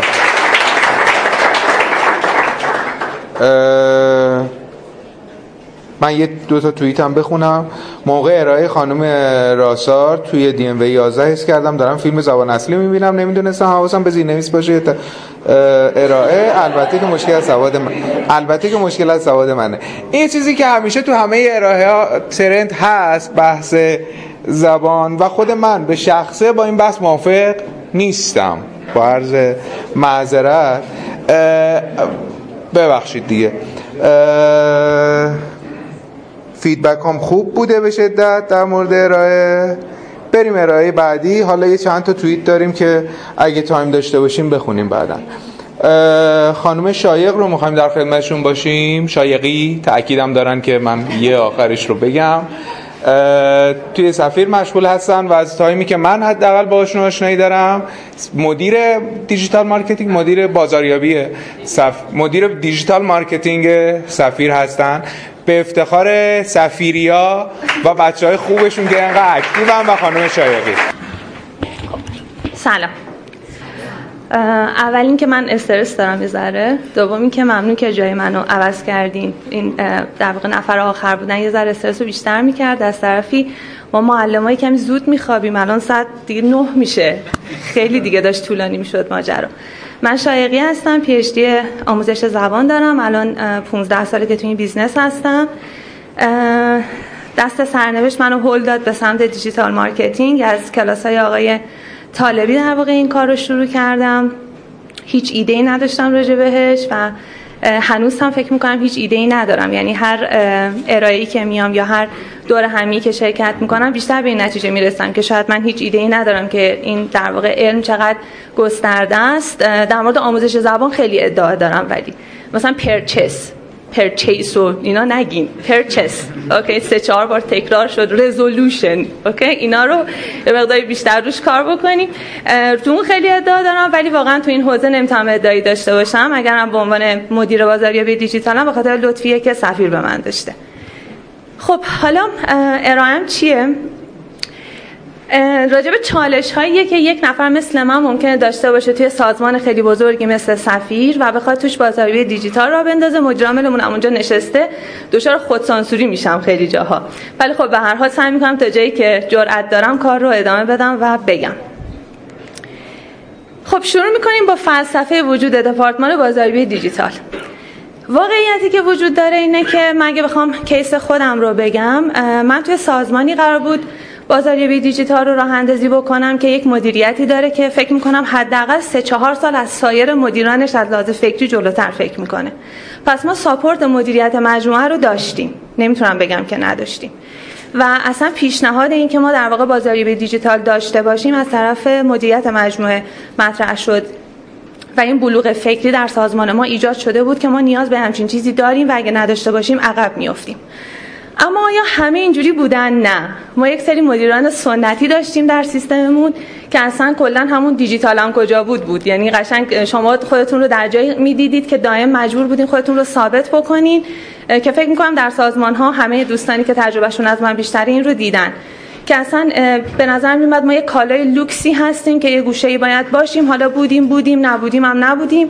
از طرفی یه درک درستی حالا توی همه اعضای سازمان وجود نداشت نسبت به اون سنجه هایی که هست یا اون اثرسنجی که باید انجام بشه.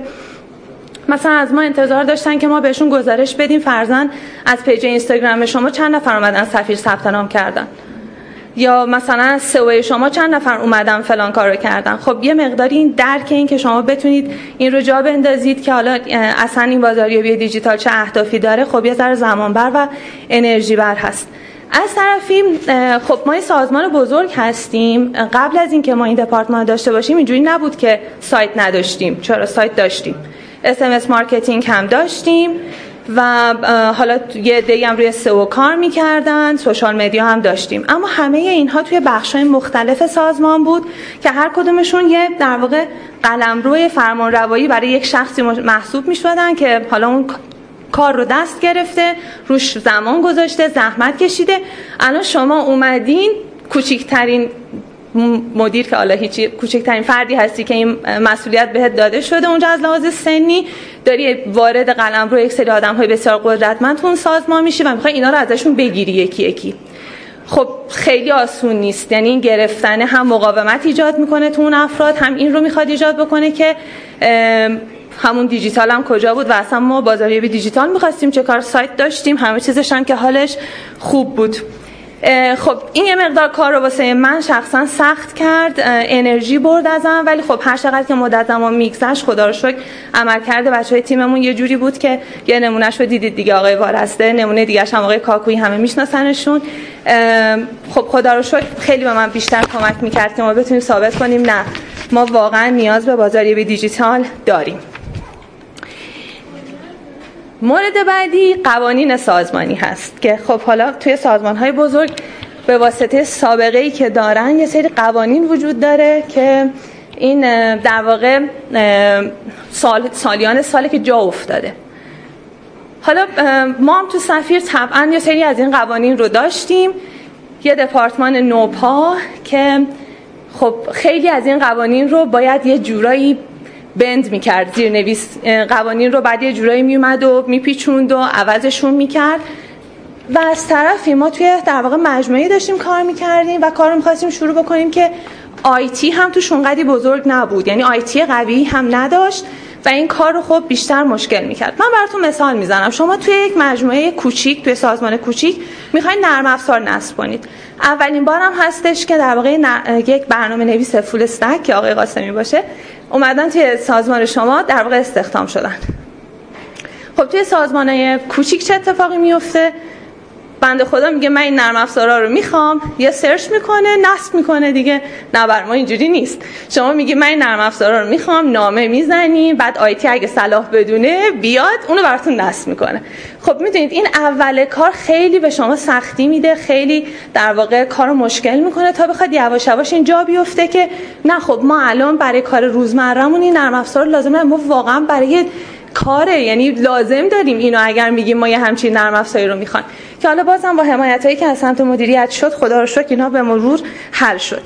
یا اینکه مثلا استانداردهای بازاریابی دیجیتال توی سازمان بزرگ تا یه حد زیادی مجبورین که زیر پا بذارین. یعنی شما می‌دونید مثلا فلان تعداد پست رو شما بعد بزنین توی اینستا ولی خب مثلا ممکنه یه هشت برابرش بذارید صداتون هم در نیاد چون مجبورید که این کار رو بکنید از طرفی یه بحث دیگه مدیریت محتوا هست که شما ممکنه که توی سازمان بزرگ همه جا ما برای بازاری به دیجیتال میگیم کانتنت is the king. حالا ما فمینیستا میگیم content is the queen. ولی خب در هر حال شما ممکنه به جایی برسین که ببین اصلا شما نه روی اون kingه هیچ تسلطی داری نه رو queenه که هیچ شما به خدمتکاراش هم کاری نمی‌تونید داشته باشی به توی اون royal family حالا دلیلش چیه؟ برای اینکه خب کسی که می‌خواد بازاریابی دیجیتال بکنه واقعا باید با محتوا کار کنه. ولی خب این محتوا تحت مدیریت در واقع بخش های دیگه داره تولید میشه و شما در واقع فقط کسی هستید که پارسا مثال خوبی زد. چون پسورد اینستا رو داری شما فقط آپلود می‌کنی. یعنی اگه اه، نقش دیگه ای واقعا شاید نداشته باشی تو این زمینه. که حالا بازم اونم میگم به مرور زمان داره یواش یواش بهتر میشه. ان در 15 سال دیگه درست میشه. نه نه. خوبم. خوبم. بعدی سرعت سازمانیه و در واقع تطبیق دادن سرعت سازمانی با سرعت فضای دیجیتال. سازمان هر چقدر که بزرگتر باشه در واقع سلسله مراتب توش بیشتر میشه سرعتش میاد پایین تر این یه واقعیته. مثلا شما یه خبری اتفاق میفته می‌خواین ایونت سواری کنید سری برید و خبر خود نمیشه که. این خبر رو شما بعد نامش رو بزنید یکی دیگه اون تولید بکنه بعد شما بزنید خبر بیات شده رفته دو سه روز ازش گذشته. یا اینکه حالا مثلا شما می‌خواین رپورتاج آگهی برین توی جایی که حالا سازمان کوچیکتری هست. شما انتخاب می‌کنید اون جاهایی که می‌خواین توش رپورتاج برین بررسیشون می‌کنید رپورتاجتون رو می‌نویسید و انجام می‌دید. اینجا شما سه چهار بار فقط نامه می‌زنید که در واقع تایید بشه که شما بتونید رپورتاج آگهی رو برین. خب سرعتتون رو میاره پایین که این در واقع همون فرآیندها و روال هایی هستش که تو سازمان بزرگ خب هستن. مورد آخرم مدیریت منابع انسانیه. ارزم به حضورتون که ما هممون اکثرا معلمیم توی اون سازمان. یه مقداری جنسمون و رفتارمون و در واقع حالا اون عشق سازمانیمون متفاوت از دوستان دیجیتال مارکتر. من اسم دیجیتال مارکترها رو به آقای طالبی می‌گفتم می‌ذارم اسمشون رو گونه بسیار روندگان. یعنی هی دارن میرن. یعنی هی میان هی میرن. نمیمونن. مثلا رزومم که برای ما میفرستن دو ماه چهار ماه. دیگه مثلا اونا که خیلی موندن یه سال یه ماه مثلا یه جا موندن. خب یه مقداری این مدیریت این منابع انسانی متخصص سختتر هستش از مدیریت منابع انسانی که ما داریم الان. چون ما در حوزه مدیریت حالا منابع انسانی آموزشی بسیار موفقیم حالا هم, هم خیلی خوب. اما از این طرف بخوام مثلا یه مثال خدمتتون بگم. ما تو سازمانمون کسی که وارد میشه به عنوان کارمند اداری وارد میشه. خب ببینید اون title کارمند اداری برای یک کسی که کارشناس سئو هست در حد چیزی که تو ارائه قبلی دیدین یا یک کسی که فول استک دیولپر یا یه تولید کننده محتوای فوق العاده که در واقع حالا کارگاه بازاریابی محتوا می‌ذاره واقعا تایتلیه که اذیتش می‌کنه. من نمی‌دونم اگر شاید حالا من اینجوری حس می‌کنم که به مرور زمان این وقتی می‌خواد توی رزومش رو بنویسه شاید به این فکر می‌کنه که حالا من توی رزومم بنویسم. من کارمند اداری بودم توی بازاریابی دیجیتال. خب این یکی از مسائل شاید خیلی کوچیکه. یا اشل هایی که توی سازمان های بزرگ وجود داره برای اون سازمان تعریف شده و شما به عنوان یک دپارتمان نوپا با یک گروه متخصص متفاوت خب خیلی بعد شاید بجنگید برای اینکه اون اشل مورد نظرتون رو داشته باشید. من تمام شد حرفم. آقای کادم چشم برده میرم نه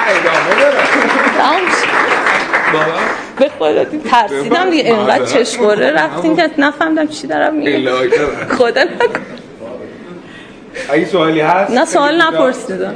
آره سازمان هایی که معمولا بزرگ هستن این مشکل رو میشه یکم راحتتر حلش کرد. به نظرتون اگر مثلا با گرفتن یه سری اختیارات همون اول این همه بله. این دعواها رو واسه گرفتن اختیارات یک بار انجام بدیم و بله. اینکه یه بودجه رو بگیرین که بعد واسه اون بودجه باید جواب پس بدین. بله. من فکر من این کارو کردم و فکر. می‌کنم که برای شما هم اگر این کارو انجام بدین بهتر باشه و یک بار دعوا بکنید یک بار بودجه بگیرید و بعد حالا واسه اون می‌تونید ایشان من دو سال دعوا کردم شاء الله دیگه دعوا آخر رو چشم. عامل سفیر اینجا هستن.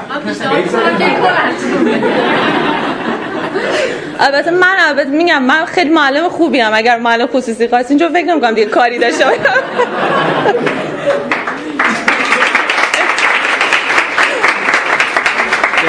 سفیر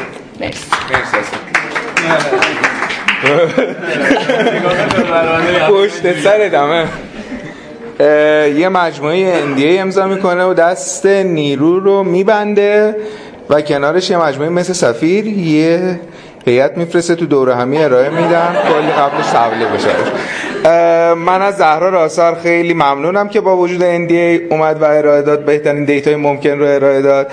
بچه های سفیرم واقعا ممنونم. من همیشه از کنارشون بودن لذت بردم و کاش بشه بیشتر در کنارتون باشیم. بریم سراغ ارائه آخر. من قبلش یه دوتا توییت بخونم.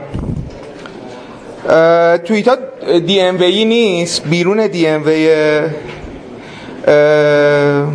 اگه پیدا بکنم. چه جذاب. پانده ها رو ببینید.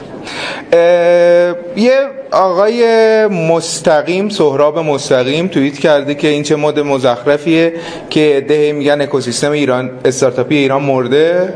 خروجی این حرفی اصلا این همه جا مرده. چرا صداتون در نمیاد؟ و این حرفا. هادی مرادی هم توییت کرده که کلا قر زدن مد شده.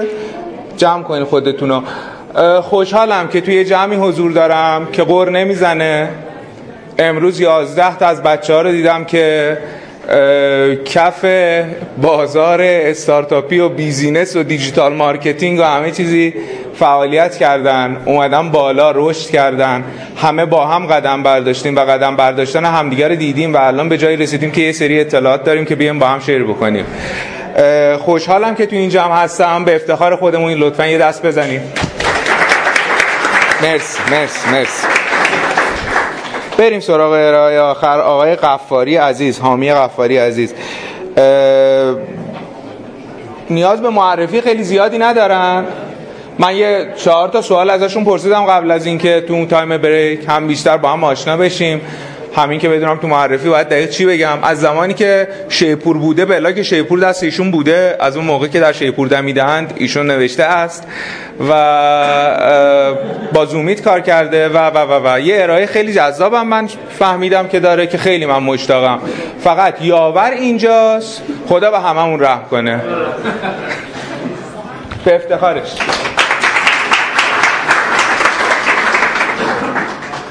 سلام شبتون بخیر. میگن ارائه دهنده آخر وقت دیگه خونش پای خودشه.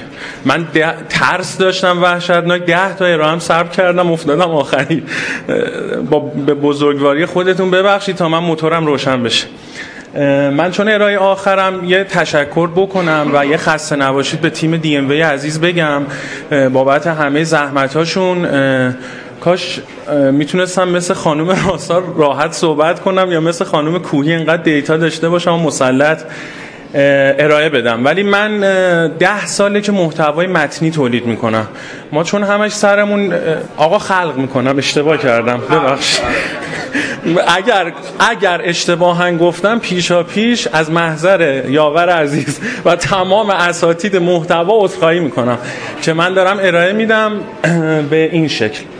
من ده ساله که در زمینه محتوای متنی فعالیت می‌کنم. سه سال با افتخار داشتم با زومیت بوده حدود 1200 مطلب براشون نوشتم. از دیماه 91 با شیپور کار کردم و مجموعه مختلف درجه چطور کلید فرادرس و موارد دیگه. امروز من می‌خوام فقط راجع به تجربیات شخصی خودم صحبت بکنم. چون مهمترین نکته برای یه برای یه کسی که توی زمینه محتوای متنی به صورت فریلنسر کار می‌کنه و عاشق نوشتن هستش مخاطبه که براش خیلی مهمه. شاید عنوان ارائه من خیلی ساده بیاد این چیه؟ خب معلومه که مهمه. ولی متاسفانه علیرغم اینکه هممون می‌دونیم مهمه ولی حلقه گم شده است مخاطب. به خاطر اینکه وقتی به فاز عملیاتی می‌رسه این موضوع نادیده گرفته میشه. عکس قشنگم اینم که اطلاعات شبکه های اجتماعیم هستش و خب مخاطبم کو.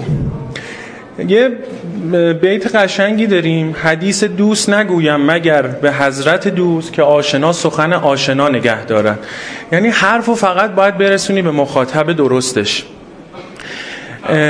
من فعال در زمینه محتوای متنی متاسفانه چون شما همه دوستان قطعا به یه نحوی با محتوا سر و کار داشتین.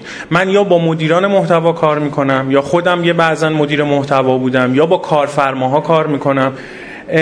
اولش همه خیلی خوب میان جلو ولی آخرش مخاطب اصلی شما یا میشه کارفرما یا میشه سئو گوگل یا میشه خودت حتی که خودت حال می‌کنی با نوشتن ولی ته تهش هیچی گیر مخاطب نمیاد. بنابراین مخاطب من گم میشه در واقع. من همین اول سه تا کتاب خوب معرفی کنم. اولی رو خودم خوندم چند مدت قبل. کتاب فوق العاده خوبی مخاطب شناسی نوشته دنیس مکوایل همونجا توی تعریف اولش مخاطب رو کاملا مشخص می‌کنه. میگه دریافت کننده پیام شما. حالا می‌تونه در قالب تماشاچی باشه؟ می‌تونه گوش دهنده کسی که گوش میده شنونده باشه یا خواننده مطلب شما باشه. و باید شما مستقیما پیامتون رو بهش برسونید تموم. این میشه مخاطب. کتاب خیلی خوبیه کامل اومده تاریخچه مخاطب تعریف مخاطب رو گفته. تو فصلهای بعدیش مخاطب رسانه رو کامل بررسی کرده رسانه ها رو گفته. دو تا کتاب بعدی رو نخوندم ولی با تحقیقاتی که کردم اونا هم کتاب های فوق العاده مخاطبان رسانه نوشته جان سالیوان روش تحقیق مخاطبان رسانه گراهام میتون. خب. لطفا دوستانی که در زمین محتوا فعالیت می‌کنن تو رو خدا مخاطب خودتون نباشین. شما برای خودتون نمی نویسین می نویسین کیف می‌کنین. این خیلی خوبه. ولی دن نوریس تو کتاب ماشین محتوا میگه که اگه محتوایی که مربوط به خودتونه شاید خوب جواب بده. حالا ممکنه مثلا یه سریام سلیقه‌شون به شما نزدیک باشه. ولی هرچی محتوا به مخاطب شما مرتبط تر باشه قطعا بهتر و بهتر جواب میده. و مخاطب مخاطب شما درگیریش با مخاطب با مطلبتون بیشتر میشه. حالا من راجع به محتوای متنی صحبت می‌کنم ولی میگم محتوا خودتون می‌دونید دیگه. به صورت عام انواع محتوا می‌تونه این ویژگی ها رو در بر بگیره. به به. شب و آخ آخ آخ هم, هم گرسنه. خب احتمالا همه دوستان می‌بینن. من اینو یه توضیح بدم. غذای مورد علاقه همسرم خوراک لوبیا سبز. آبگوش یا دیزی غذای مورد علاقه خودم. قرمه سبزی با عشق غذای مورد علاقه بچه ها نوشتم با عشق بپذید چرا؟ این سه تا غذا بهترین غذاهای خونه ماست. یعنی خانومم عشق و چاشنیش می‌کنه روش زمان می‌ذاره انقدر توش ریزکاری انجام میده هر کی می‌خوره کیف می‌کنه. واقعا اگر دارید این کار رو انجام می‌دید با عشق انجام بدید. من از اینجا با تا دو تا یعنی سه تا اسلایدی که تقریبا به هم پیوست است. اگر دارید انجام می‌دید عشقتون رو چاشنی بکنید. بذارید یه مطلب پروپیمون و جذابی باشه. که دیدین فروشنده ها موقعی که می‌خوان یه جنسی رو بفروشن تا اون لحظه که مشتری داره از در بی نتیجه حتی خارج میشه تمام تلاششون رو می‌کنن. و یه تیکه کلام معروفی دارن میگن خدا شده از اینم برای خونه خودم بردم. یعنی یه کاری بکنید که واقعا ببینید اینا اگه تو خونه خودمون هست ما کیفش می‌بریم می‌خوریم و اونایی هم که میان خونه ما به زرس قاطع میگن حالا با عذرخواهی از آقای طالبی عزیز که نمی‌دونم کجا املت نیست. آره من عذرخواهی می‌کنم ولی املت حالا انشالله اضافه می‌کنیم. این مشکل بعدیه. لطفا آچار فرانسه نباشید. اینو به همکارای خودم اول میگم و بعدا به مدیران محتوا کارفرماها. و یه موضوعی که به شدت بد جا افتاده اینه که از یه کسی که داره محتوا می‌نویسه یا به هر شکلی خلق می‌کنه یا تولید می‌کنه انتظار دارن تو هر زمینه بنویسه. به خدا اینجوری نیستش. من الان خودم سالهاست دارم کار می‌کنم. حوزه تکنولوژی رو صرفا به اضافه digital marketing و خودرو حالا بازم خودرو ادعایی ندارم. digital marketing هم چون یه جوری گره خورده به تکنولوژی. واقعا من از من چه انتظاری دارین راجع به makeup و نمی‌دونم راجع به املاک و پدیکور و مانیکور و اینا بنویسم؟ من باور کنید هیچ کدوم اینا رو نمی‌دونم. نهایت بتونم برم یه لاک یا سایه بخرم. ولی این خیلی مهمه که شما برای مخاطبتون ارزش و اهمیت قائل بشید. علت این که تم اکثر محتواهایی که سرچ می‌کنید شبیه همه همینه. به خاطر اینکه تا یه نفر میادش بهش میگن که خب یعنی کافی رزومه بخوای تو هر زمینه‌ای برات رزومه میفرستن. و یه نکته دیگه هم که متاسفانه باب شده اینه که حالا توی آگهی استخدام یا موقع دوره ها میگن هر کسی یه استعداد و هنر و ذوق نویسندگی داره بیاد باهاش صحبت بکنیم. این خیلی خوبه این بیس کاره. ولی در نهایت بعدش باید بره دنبال تخصص خودش و توی یه سری از حوزه ها بتونه انجام بده. این گره خورده به همون قبلیه. چرا؟ به خاطر اینکه من وقتی هر روز دارم راجع به تکنولوژی می‌خونم دارم تو کانال های مختلف عضوم انقدر اطلاعات دارم. وقتی امروز یه گوشی معرفی شد موقعی که دارم راجبش خبر می‌زنم یه گریزی هم به مطالب سه روز پیش بزنم یا حتی سه ماه پیش که قرار بود این اتفاق بیفته نیفتاد. و به خاطر همین مطلبم غنیتر میشه. چون من الان حالا توی تمام این سالها مطلب حتی ترجمه هم کردم حداقل چند پاراگراف از دانش خودم یا از منابع دیگه اضافه کردم. چون می‌دونستم این ظرفیت وجود داره. ولی شما لینک رو میدی به طرف کلمه به کلمه واو به واو بدون اینکه چیزی رو جا بندازه فقط ورداشته همونو ترجمه کرده. هیچ قنایی توی محتواش وجود نداره. خلق هر محتوای کار هر کسی نیست. به به پسرای گلم. یه بیت معروف دیگه ای داریم که میگه چو سر و کارت به کودکی در فتاد زبان همزبان کودکی باید گشاد. چرا؟ به خاطر اینکه یه موضوعی اینو حالا خانم کوهی که مارکتر بودن نیستن الان ولی شما می‌دونید تو مقوله بازاریابی هم هست. زمانی که میرین با مشتری های مختلف صحبت کنین هر چی توانمندی داشته باشید با لحن و زبون و اطلاعات خودشون صحبت کنید موفق ترید قطعا شما زمان پرزنت یه پزشک با پرزنت یه قصاب فرق می‌کنه. باید بتونید اطلاعات خودشون رو بگین. و خانم لیل هم تو کتاب این که چطور بتونیم با هر کسی صحبت کنیم به این موضوع اشاره می‌کنه. میگه اگه, قرار کنفرانسی برین جایی برین قطعا قبلش به یه سری مجلات و نکات مهم توی اینترنت حداقل نگاه کنید. یه سری با زبون و لحن و اصطلاحات کاری اونا آشنا بشین که بتونین بهتر بهتر ارائه بدین.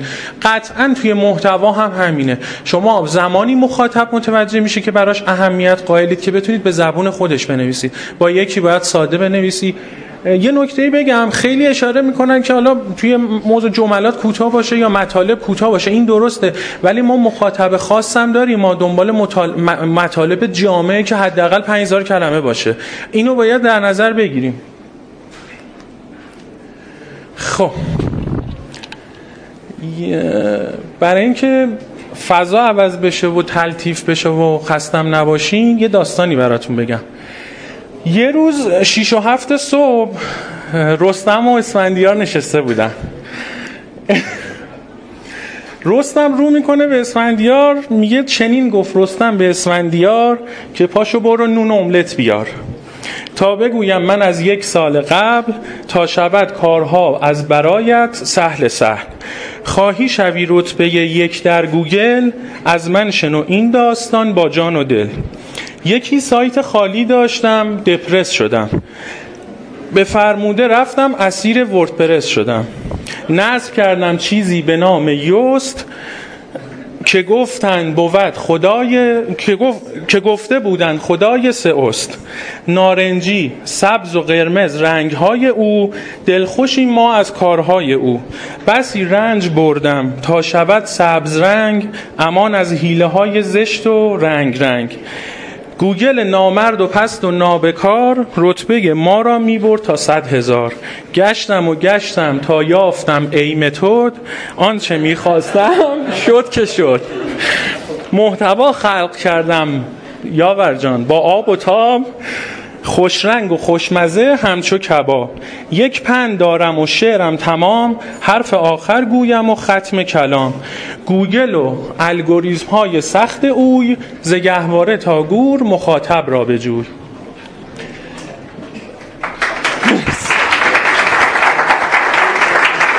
البته می‌دونم شعر نبود وزن و قافیه نبوداشت می‌دونم هم این رستم و سهراب اسفندیار نیست همینی که هست.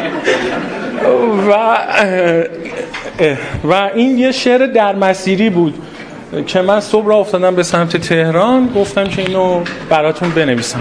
بگم. و خب اینجا یه نکته بهتون بگم. یه چیز خیلی جدیدن تاکید می‌کنم میگن که روایت بگید داستان بگید مخاطب رو با خودتون همراه کنید. ولی متاسفانه یه سری از دوستای ما دارن از اون ور بوم میفتن هر چیز تخصصی و فنی رو نمیشه با داستان چاشنیش کرد. بعضی وقتا دیگه داره تخیلی میشه متاسفانه و اصل ماجرا گم میشه. هیچ کس هم قبل نه سئو رو متوجه میشه مثلا نه موضوع خود داستان رو. خیلی وقتا با یه مثال ساده شما می‌تونید یه مفهوم رو برسونید. نیازی به داستان نداره. برای همین گفتم روایتگر و داستانگو باشید اما باورپذیرم باشید. و آخر مرد هزار چه دو, دو تا تعبیر من از این بگم و بحثم رو جمع کنم. دو تا کلمه نوشتم پرسونای مخاطب نمی‌خوام وارد بعد فنیش بشم. پنجشنبه انشالله تو الکامپ یاور عزیز با دوستان دیگه پنل خیلی جذابی دارن. انشالله برید استفاده کنید. من اصلا عددی نیستم بخوام راجع پرسونای مخاطب صحبت کنم. این عکس این بر تعبیر اول اینه. اون محتوایی که هیچکی دوستش نداره. به من یه چند وقت پیش یه مثالی بگم. 25 تا کیورد داده بودن. بعد یه مطلب 600 کلمه ای می‌خواستن. همون 25 تا رو با فعل و فایلاش نوشتم شد 600 تا. یعنی دیگه اون اصلا مطلب نبود. این این همون محتوایی که خودم باش حال می‌کنم. اما آخر مخاطب که خانوممه اینو دوست داره. و تعبیر دوم اینه که همیشه اونطوری که فکر می‌کنید نیست. من توی با یه موضوع مرتبط تو سه تا حوزه کار کردم. 1200 مطلب برای زومیت نوشت نوشتم که بخشی یه بخشی از اون راهنمای خرید بوده. یعنی راهنمای خرید گوشی راهنمای خرید لپتاپ. وقتی می نوشتم خودم کیف می کردم. بعد زیرش کامنت ها رو می خوندم. دعوا شده بود خیلی جذاب ولی بعد از این مدت متوجه شدم اینا که همش نوشتم مال کاربرای زومیت بوده. اونی که ایمیل می‌داد بنده خدا یه گوشی ساده می‌خواست بخره دنبال دوربین و نمایشگر بود هیچی از اون مطلب نفهمیده بود. و بعدا مجبور شدم اینو تغییرش بدم. من توی بازارم کار کردم توی بازار موبایل. اونی که میاد در مغازم شرایط خیلی فرق می‌کنه. یعنی اونجا باید شما یه مخاطب شناسی دیگه داشته باشین. امیدوارم لذت برده باشین. ببخشید اگه کم و کاستی توی ارائه بود عذرخواهی می‌کنم. شبتون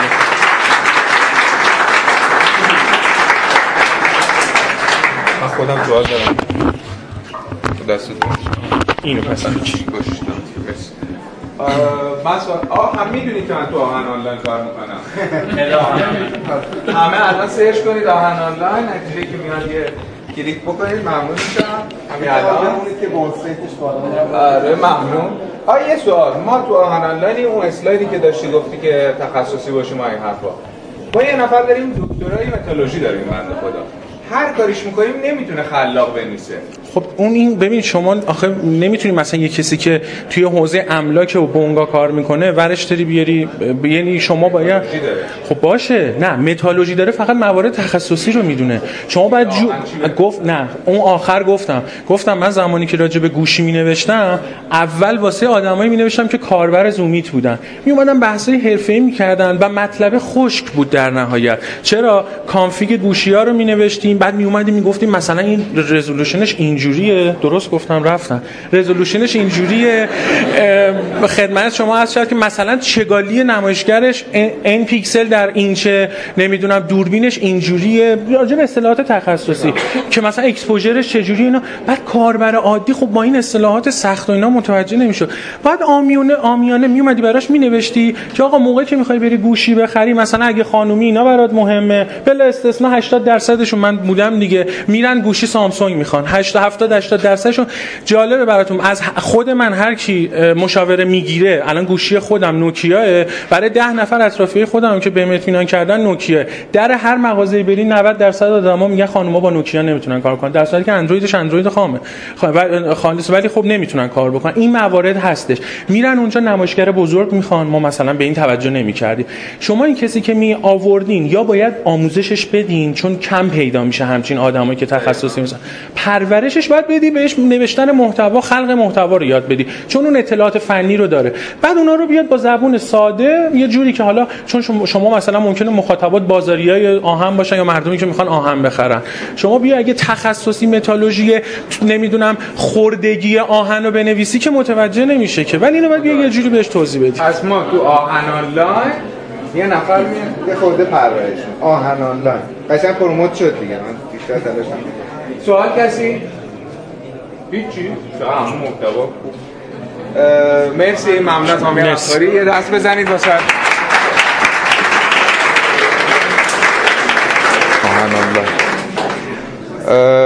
یه چند تا توییت بخونیم. حامی غفاری برای مخاطب ارزش قائل بشید و محتواتون رو به هر کسی نسپارید.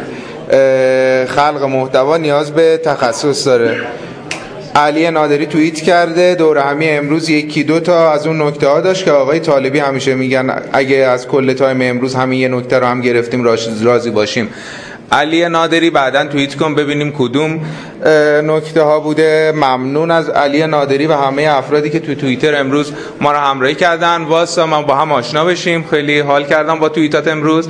ممنون از همراهی همتون. ممنون از اینکه وقت گذاشتید. ممنون از اینکه همراه ما بودید. ممنون از اینکه از اشتراک گذاری تجربه های بچه ها لذت بردید حتما و ممنون از بچه که اومدن تجربه هاشون رو به اشتراک گذاشتن تا دور همیه دوازدهم یه عکس یادگاری می‌خوایم بگیریم بعدش خدا یاد یارو نگهدارتون یارو نگهدار چی؟ چی هست؟ چیکار کنم؟ آه همین امشب حتما تا ساعت دوازده شب وقت دارید. هر چی تونستید توییت کنید. هشتگ دی ام و 11 این حرفا. حتما باید توییت کنید.